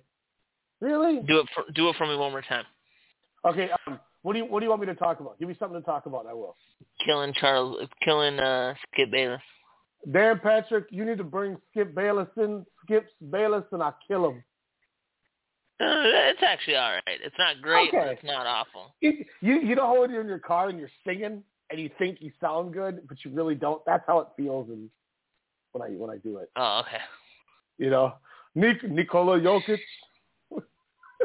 Michael Junior Porter, that that one. Uh, sorry, sorry, Nia Jax. I, I didn't mean to piss you off there. Uh, um, where do you want to go first? You want to go real MVP? You want to go three strikes, or you want to go our week seven predictions? Let's, Let's save do the so- predictions. Let's save the Okay. predictions. All right. Let's do uh, three strike. Let's do some three strikes. That's what I like to see. baby.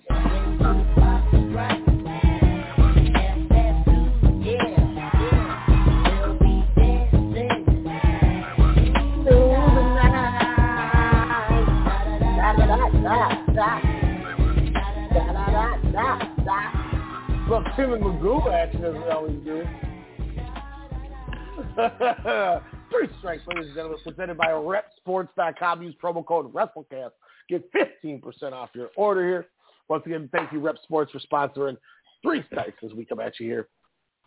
Um, coin flip, would you like to go first or would you like me to challenge first? No, I want to go first. Okay. Um, I, I, I've been thinking about this, and I think as we play three strikes every week, we should keep track of who gets the most right answers and call it a W. All right, sounds And good. By the end of the year, we should figure out who wins the most weeks of three strikes. What does the winner get? Um, I don't know. We'll figure it out as we go. I also, as we, as this is the first show of the second. Are you okay? Are you pooping? No, I'm, I'm itching my arm. It, I have a you- mosquito you bite, should- and you I can't get use- it to go away. You should use itching your face as a real excuse. That's what she told me. um, what you know, um, uh, the other thing I was thinking about this is, we, you know, this is biting Mason and Ireland, but it's a great bit, and I wish they did it more. What a what a goal, by the way, by Harry Kane today.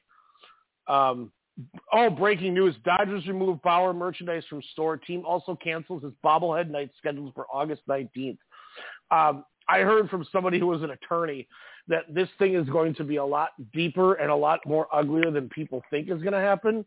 I am predicting now that we will never see Trevor Bauer pitch for the Dodgers again. Yeah, ever, which doesn't bother me one bit. Punch girls in the butthole. Yeah, so whatever. That guy, I was I I didn't want the guy anyway, especially with the amount of money they paid him. I I like that the Dodgers are a team that that drafts and finds talent, not spends money on it. And they Yeah, spent money on the guy. And what happened when they spent money on the guy? He turned into a butt puncher. So screw that guy. Harry Kane getting his second goal. England going to the finals of the Euro, uh, defeating uh, England or Denmark was that magical run. But um, yeah, so that just happened. Um, but the other thing, as we start the second half of the year, I think we should, and we can keep track of it, and we can either start it um, today before the show's over. We can give our our our pick, um, and and we we need to find a website that we want to use that that's got the. I'm thinking my bookie because they're they're a, they're a friend of uh, WrestleCast Radio, but we should play some, we should play what's called mythical money. So right now, we each have fifty thousand dollars. Okay. Okay. and we we every week we have to place a bet, whether we're placing one bet, three bet, par, you know, whatever. And we can wait. Let's start it next week, just so I can. We can talk after the show about gambling. Do you know odds? Do you understand betting odds and all that crap? Yeah, yeah. Okay, so maybe we can still figure it out tonight. We each have 50k. The goal is to see who has the most money on our last show of the year.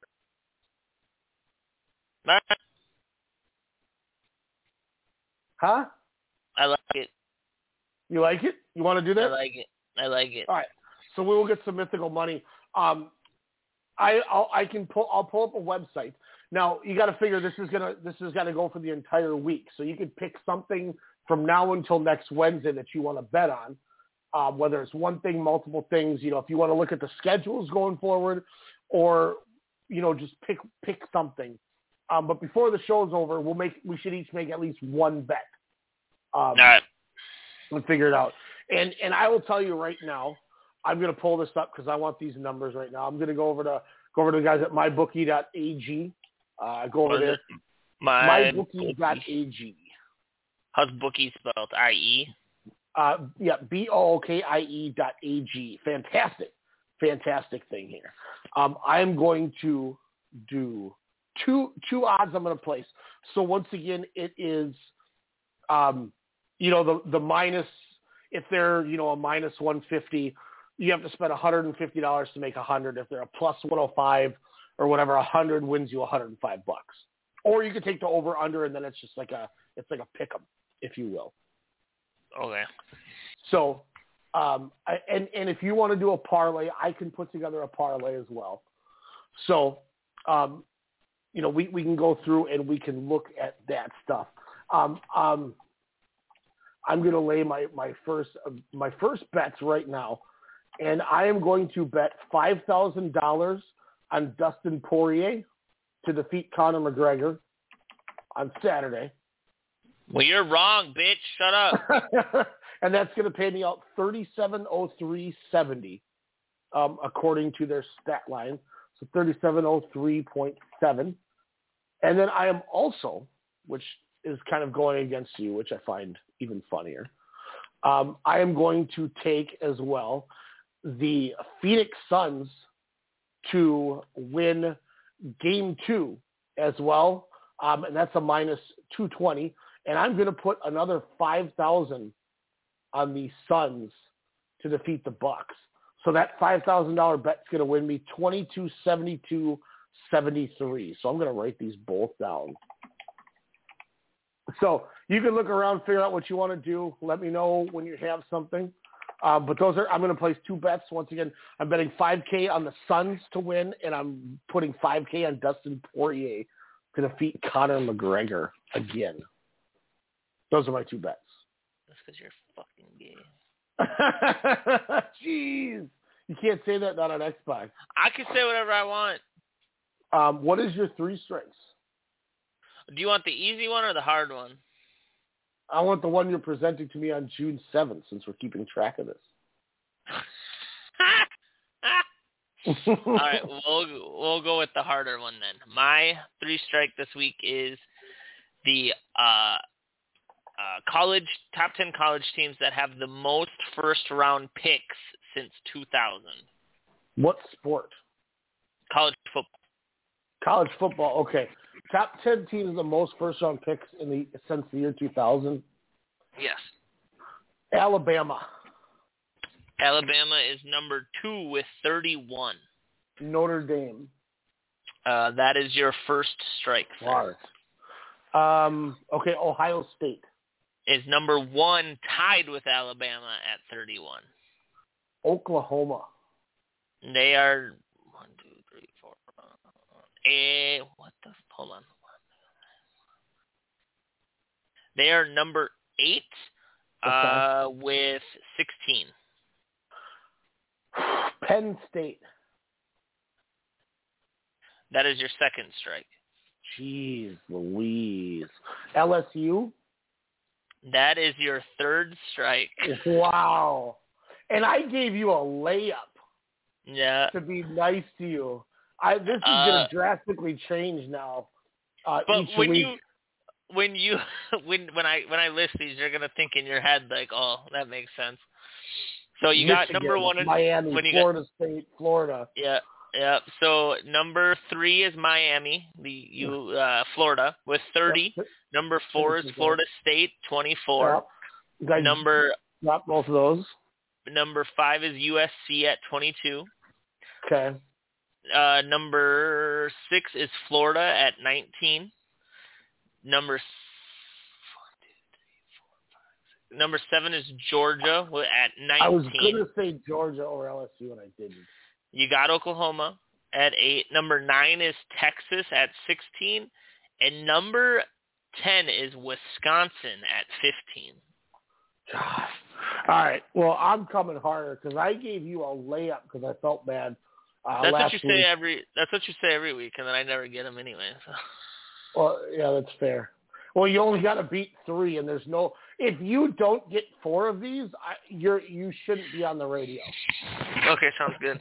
Like I looked at this, and you should get at least, like, you should get at least seven, if not nine of these.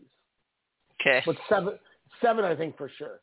Um, name me the top ten point scorers all time in regular season history in the NBA. Michael Jordan, Number five. LeBron James, Number three. Kobe Bryant, Number four. Tim Duncan. That's your first strike. Oh, really? All time, you said? Yeah. Okay, never mind then. Um, Kareem. Number one. Damn, I already beat you. Mm-hmm. um, Larry Bird. Uh, it's number two. All right, what do I got? How many do I have left? Five. Yeah, you have one, three, four, five. You only have four.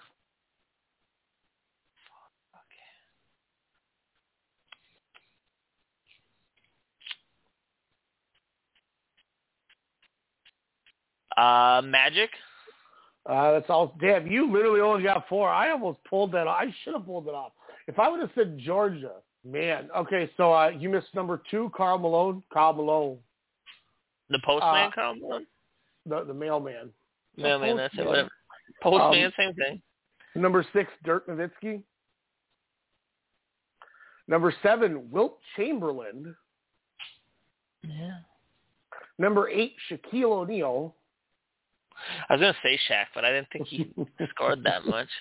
Uh, number nine, Moses Malone. That's the one I thought you wouldn't get. Moses And- Malone. Number ten, Carmelo Anthony. See, I was, I thought him too, but I thought he was too young. Carmelo Anthony has been in the league since 2004. Yeah, I know, but like, I don't know. He's too young. what was your What was your easy three strikes? So the same question, but all time. The team with the most first round picks all time, which which had LSU, Penn State, Alabama, Ohio See, State, Notre See, I would have beat you. All right, we're gonna. This week is a wash. We're starting next week because we're gonna. We gotta come correct on it. No, you know, what? I'm gonna give it to you. Whatever, that's fine. I, I'm I'm I'm no bitch. I did right. Are you gonna Are you gonna Are you gonna cry about that? No, I just said I gave you the win. I'm no bitch. So All right, sounds good. Have you watched uh Have you watched White Man Can't Jump yet? No, I have not. Oh, my man just started throwing babies out the window. We was catching them. Unlike Agholor. Like Agholor. um, once again, I have the Suns and Dustin Poirier, 10K of my 50, uh, going out there to bring back a nice 6K or so back. Um, let's move into this, uh, to this right here. MVP.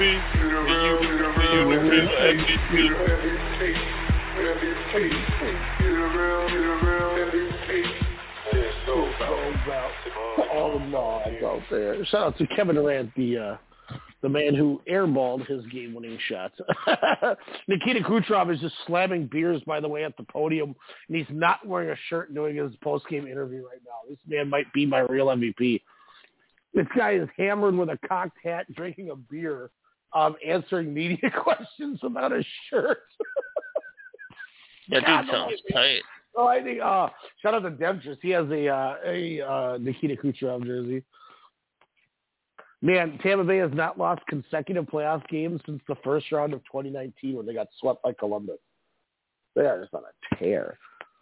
Um, my real MVP, speaking of that, goes to the Conn Smythe Trophy winner, Andrei Vasilevskiy. Gets a shutout in Game 5. Played out of this world in the playoffs, starting goalie for your Tampa Bay Lightning. Um, Nikita Kucherov, though, close second, 32 points this postseason, led the NHL in that. But uh, Andrei Vasilevskiy, you are my real MVP. Otherwise, I was going to say Shohei. But Shohei! Uh, my real MVP this week is a man by the name of Eric Haase. He plays left field for the Detroit Tigers. He had 18 at-bats this week. He had seven runs, four home runs, 11 uh, RBIs, uh, batted about 400 as an average, seven hits, and slugging percentage of 1.11. Jeez. You know we're going to have a moment's challenge with him next week. Yeah. Speaking of moments, I got to get my moments done tonight on uh for the the the new uh, Kyle Schwarber card. Kyle Schwarber. 15 overs in 17 games. It's pretty good NL player of the month. Um, so uh, as we go through our picks here for week seven, do you want to make the picks and then, I- or should, should I give us give everybody where we're at, or do you not want to know yet? Oh no, I want to know. Okay, so there is some, you know, some obvious ones that you know you could tell who we feel are definitely the front runners. There's some that you could tell we definitely think are going to be, you know, basement cellar dwellers. But there's some there's some really random stuff that I don't think if we looked at these, we would have we would have said the same thing. Okay. So as we run through here, uh, we we'll start with the AFC East. I have the Jets at three and two, and you have them at one and four. I have it three and two. Yeah, that's weird. Mine's more realistic. I agree. I have the Bills at five and one. You have them at six and zero. I have the Dolphins at two and four. You have them at three and three. And then I have the Patriots at one and five, and you have them at two and four. Yeah, the biggest thing is the Jets one. Yeah, all the other stuff sounds about right. Yeah, I, I, I'm shocked that I have them at that. Uh, AFC West, uh, I have the Chiefs at six and zero. You have them at five and one. And the only re- the only discrepancy is I had the Chiefs beating the Bills, and you had the Bills beating the Chiefs. That's that's where those two teams go from five and zero to six or six and zero to five and one. Gotcha. Um, we I have the Broncos two and four. You have them one and five. But here's two crazy flips. I have the Raiders at four and two. You have them at zero and six. And I have the I, I have the Chargers at two and four. You have the Chargers at five and one. That's right, I do, baby. um, the AFC North or South. Um, I have the Colts at one and five. You have them three and three. I have the Texans at three and three. You have them at zero and six. Um, I have the Titans at three and three. You have them at four and two. Then I have the Jaguars at two and four, and you have the Jaguars at four and two with a, a rookie quarterback. That's right, Trevor Lawrence, baby. Um, and then uh, in the AFC North, I have Cleveland at three and three. You have them at two and four. I have the Bengals at three and three. You have them one and five. I have the Steelers at four and two. You have them at three and three. And then I have the Ravens at five and one, and you have the Ravens at three and three. I have Washington at zero and six. You have them at one and five. I have the Cowboys at four and two. You have them at two and four. I have the Eagles at two and four. You have the Eagles at two and four as well. But then we have the Giants. I have them at four and two, and you have the Giants at five and one. That's right. Why? Why do I have them there? I have no idea. I was like, oh my god, I, that's the only reason I was like, now he's gonna make them lose every game. now that's where I say that. Um, so then uh, next we have the NFC West. I have the Niners at zero and five, and you have them at three and two. Hmm. Um, I have the Rams at three and three. You have them at five and one. I have the Cardinals at six and zero. You have them at five and one. And then this one, I have the Seahawks at five and one. And had it not been for the last two games, you have the Seahawks at two and four. You had them starting zero and four on the season. That's right. I was like, wow. I don't think he would have done that one. Um, uh, NFC South. I have the Falcons at three and two. You have them two and three. I have the Saints at one and four. You have them two and three. I have the Panthers at two and four. You have them at three and three. You did have the Panthers starting three and zero. I was nervous they were going to be running the table. Um, and then we both have the Buccaneers at five and one, with their only loss coming to the Chiefs, I believe. Yeah, I think that's right. Um, and then uh, NFC North. This this is a little wild. So um, I have the Lions at two and four. You have them at zero and six. I have the Packers at five and one. You have them at four and two. I have the Vikings at four and two. You have them at five and one. I have the Bears at zero and six, and you have the Bears five and one.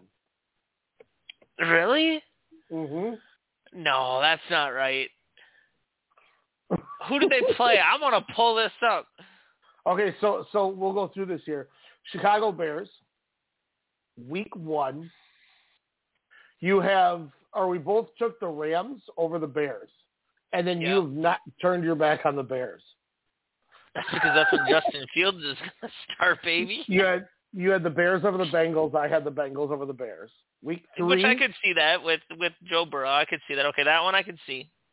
I had the Browns over the Bears. You had the Bears over the Browns. Okay, that was stupid. I don't know why I did that one. Week four, excuse me, sorry. I had the Lions over the Bears. You had the Bears over the Lions. Which I could see. That one's doable. Yep. Uh, week five, um, I had the Raiders over the Bears. You had the the Bears over the Raiders. Which I could see. That one's doable. Um, and then uh, week six, where did it go? Uh, you had the Bears over the Packers, and I had the Packers over the Bears. Okay, that one I don't know either. All right. I know Bears are at home. I don't know if that changes it, but Maybe maybe that's what I thought, and then maybe I thought Aaron Rodgers wasn't gonna play, so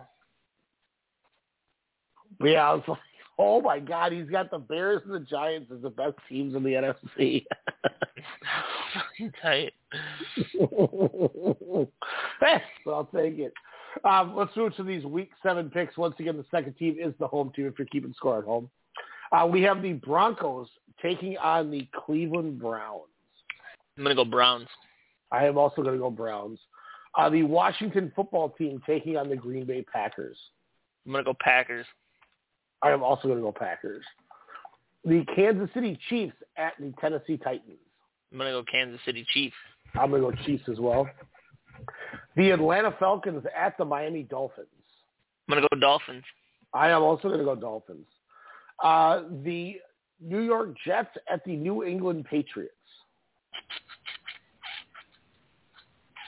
I'm gonna go. This one's horrible. I'm gonna go Patriots. I'm going to go Patriots too. The Panthers at the Giants. I'm gonna go Giants. I know. I'm like shit. I'm gonna go them. We got them at five and two and six and one. It. Oh, we're, we're dumb. Bengals at Ravens. I'm gonna go Ravens. I'm also gonna go Ravens. Um, Eagles at the Raiders.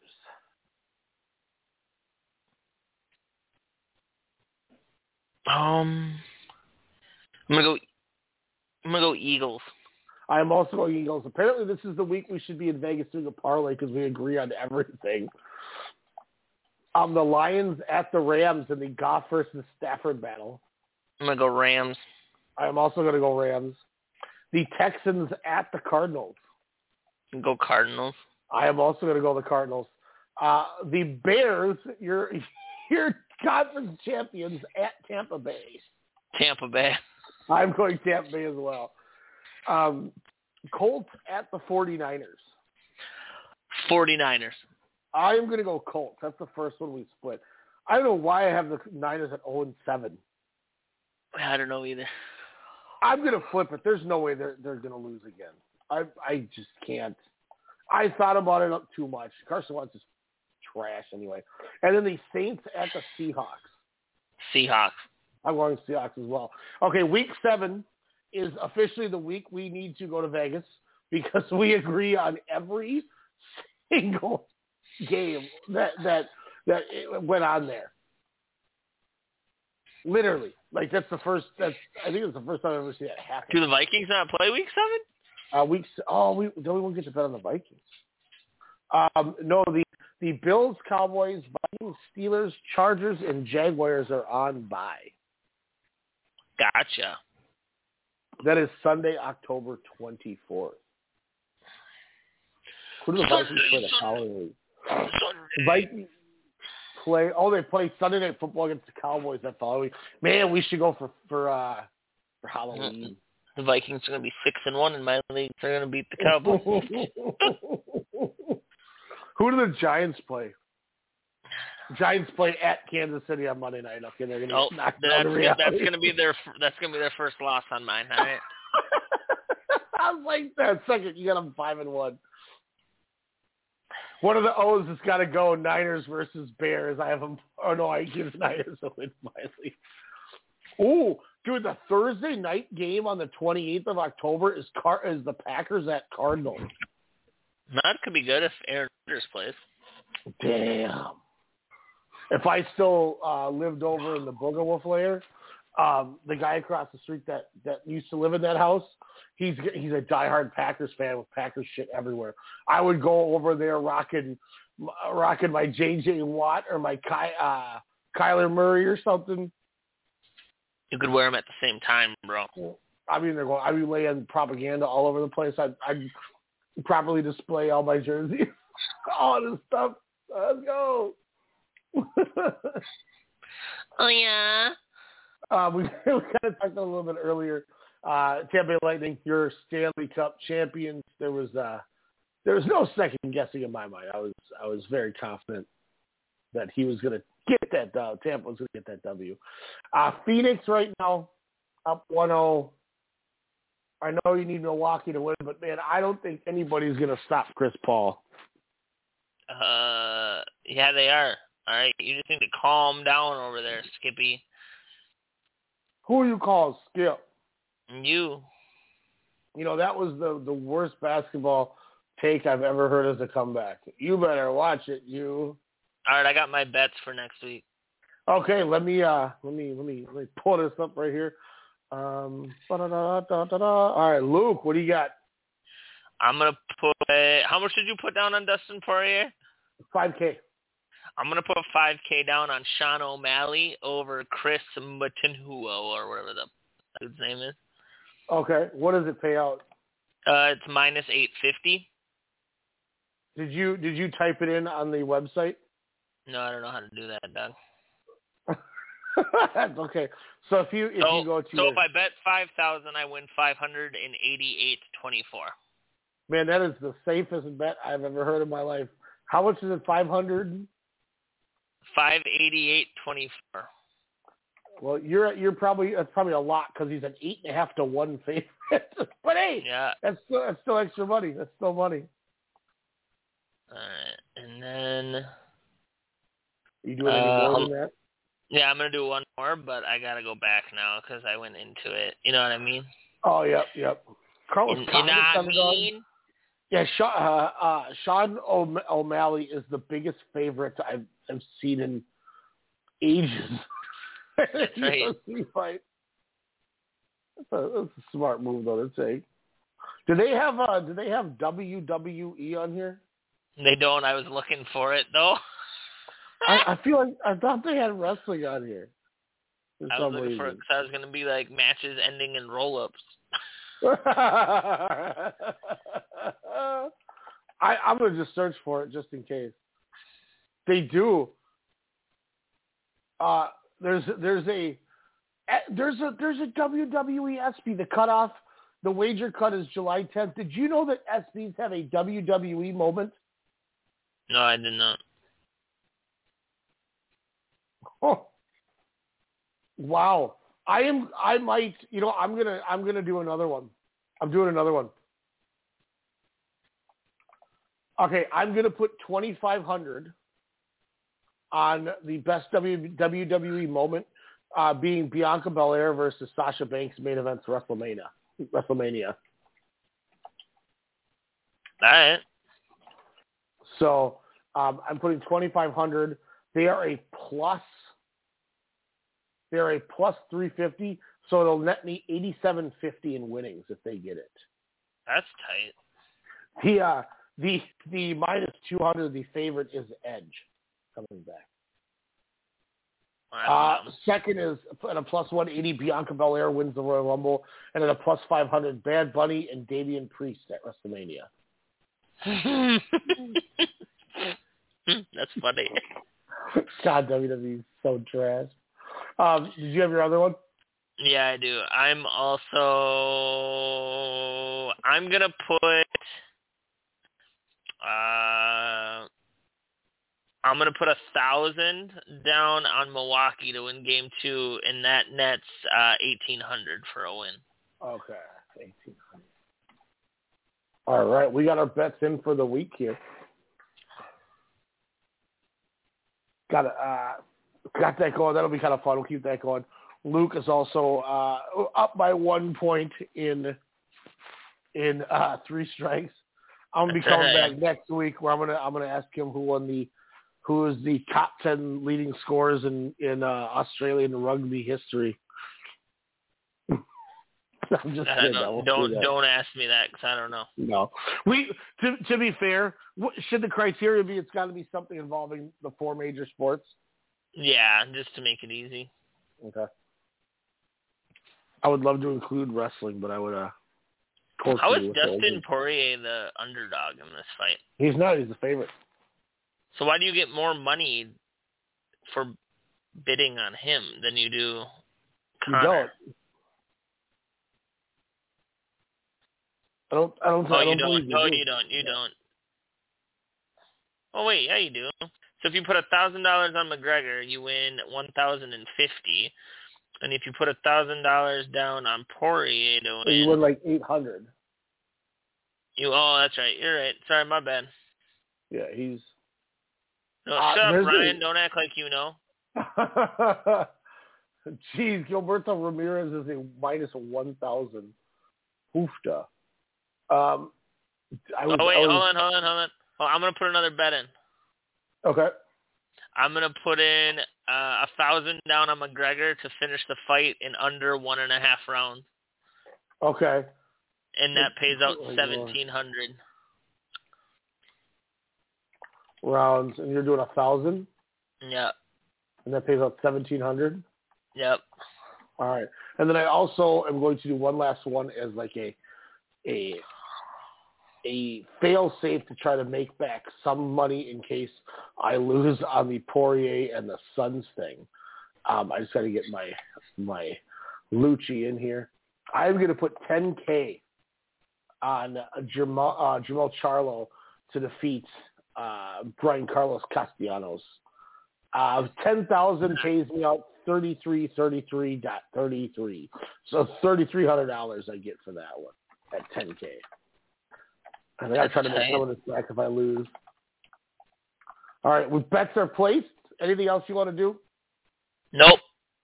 Uh, we got our four. Uh, we got our bets in for the week. Our games are done. Also, last question I got to ask you. So me and Sydney did uh did some stuff where we looked through and um looked at a map and looked at jerseys and did like a wheel decide we, we took the first team picked on Wheel Decide and the last team that was still left on Wheel Decide, and then he picked a random spot on a U.S. map, and then he also pointed out a jersey he thought was cool. So those are that's the four criteria we had. We we are going to choose a NHL team to cheer for together between the two of us to make more of you know give us that little bond together, right?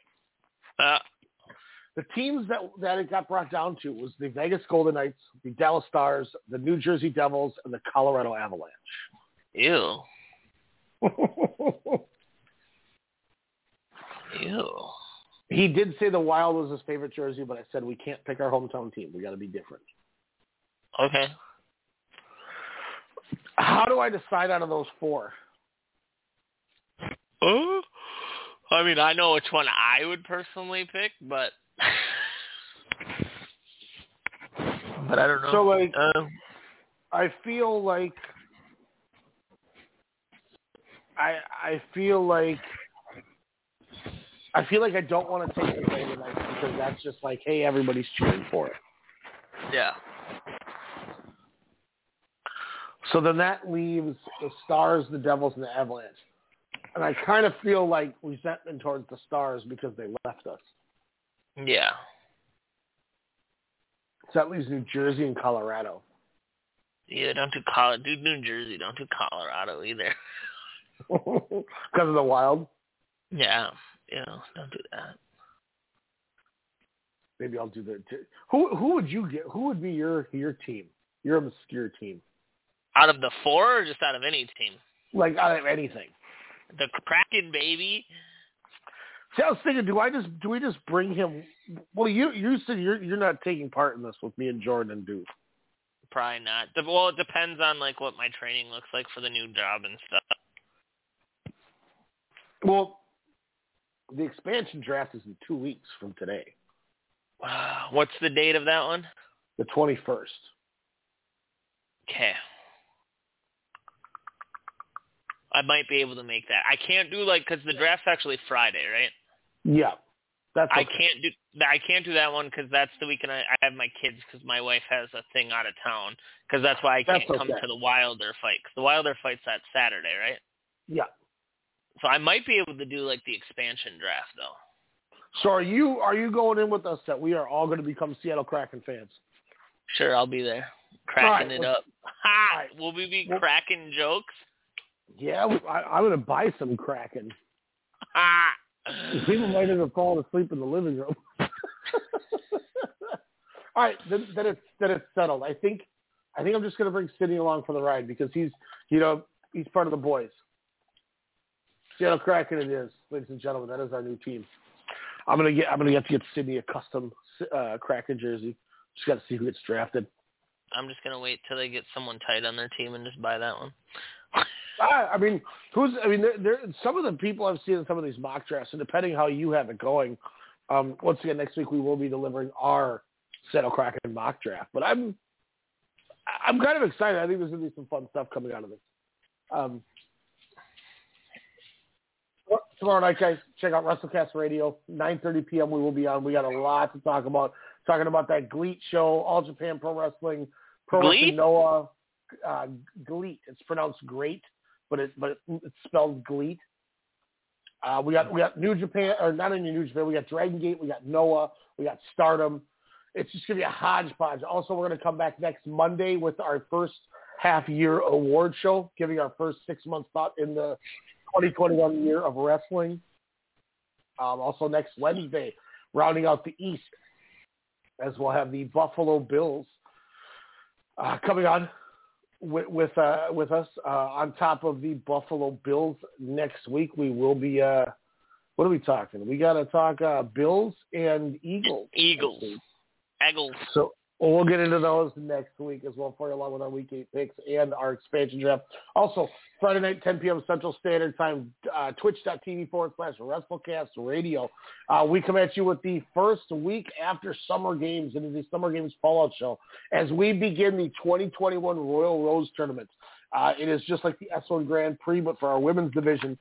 We have 12 women who have never stepped foot in the summit who will begin a 11-week round-robin tournament with the winner uh, being crowned on September 17th we'll move on to September 24th at our next big pay-per-view to take on Shayna Baszler for the title.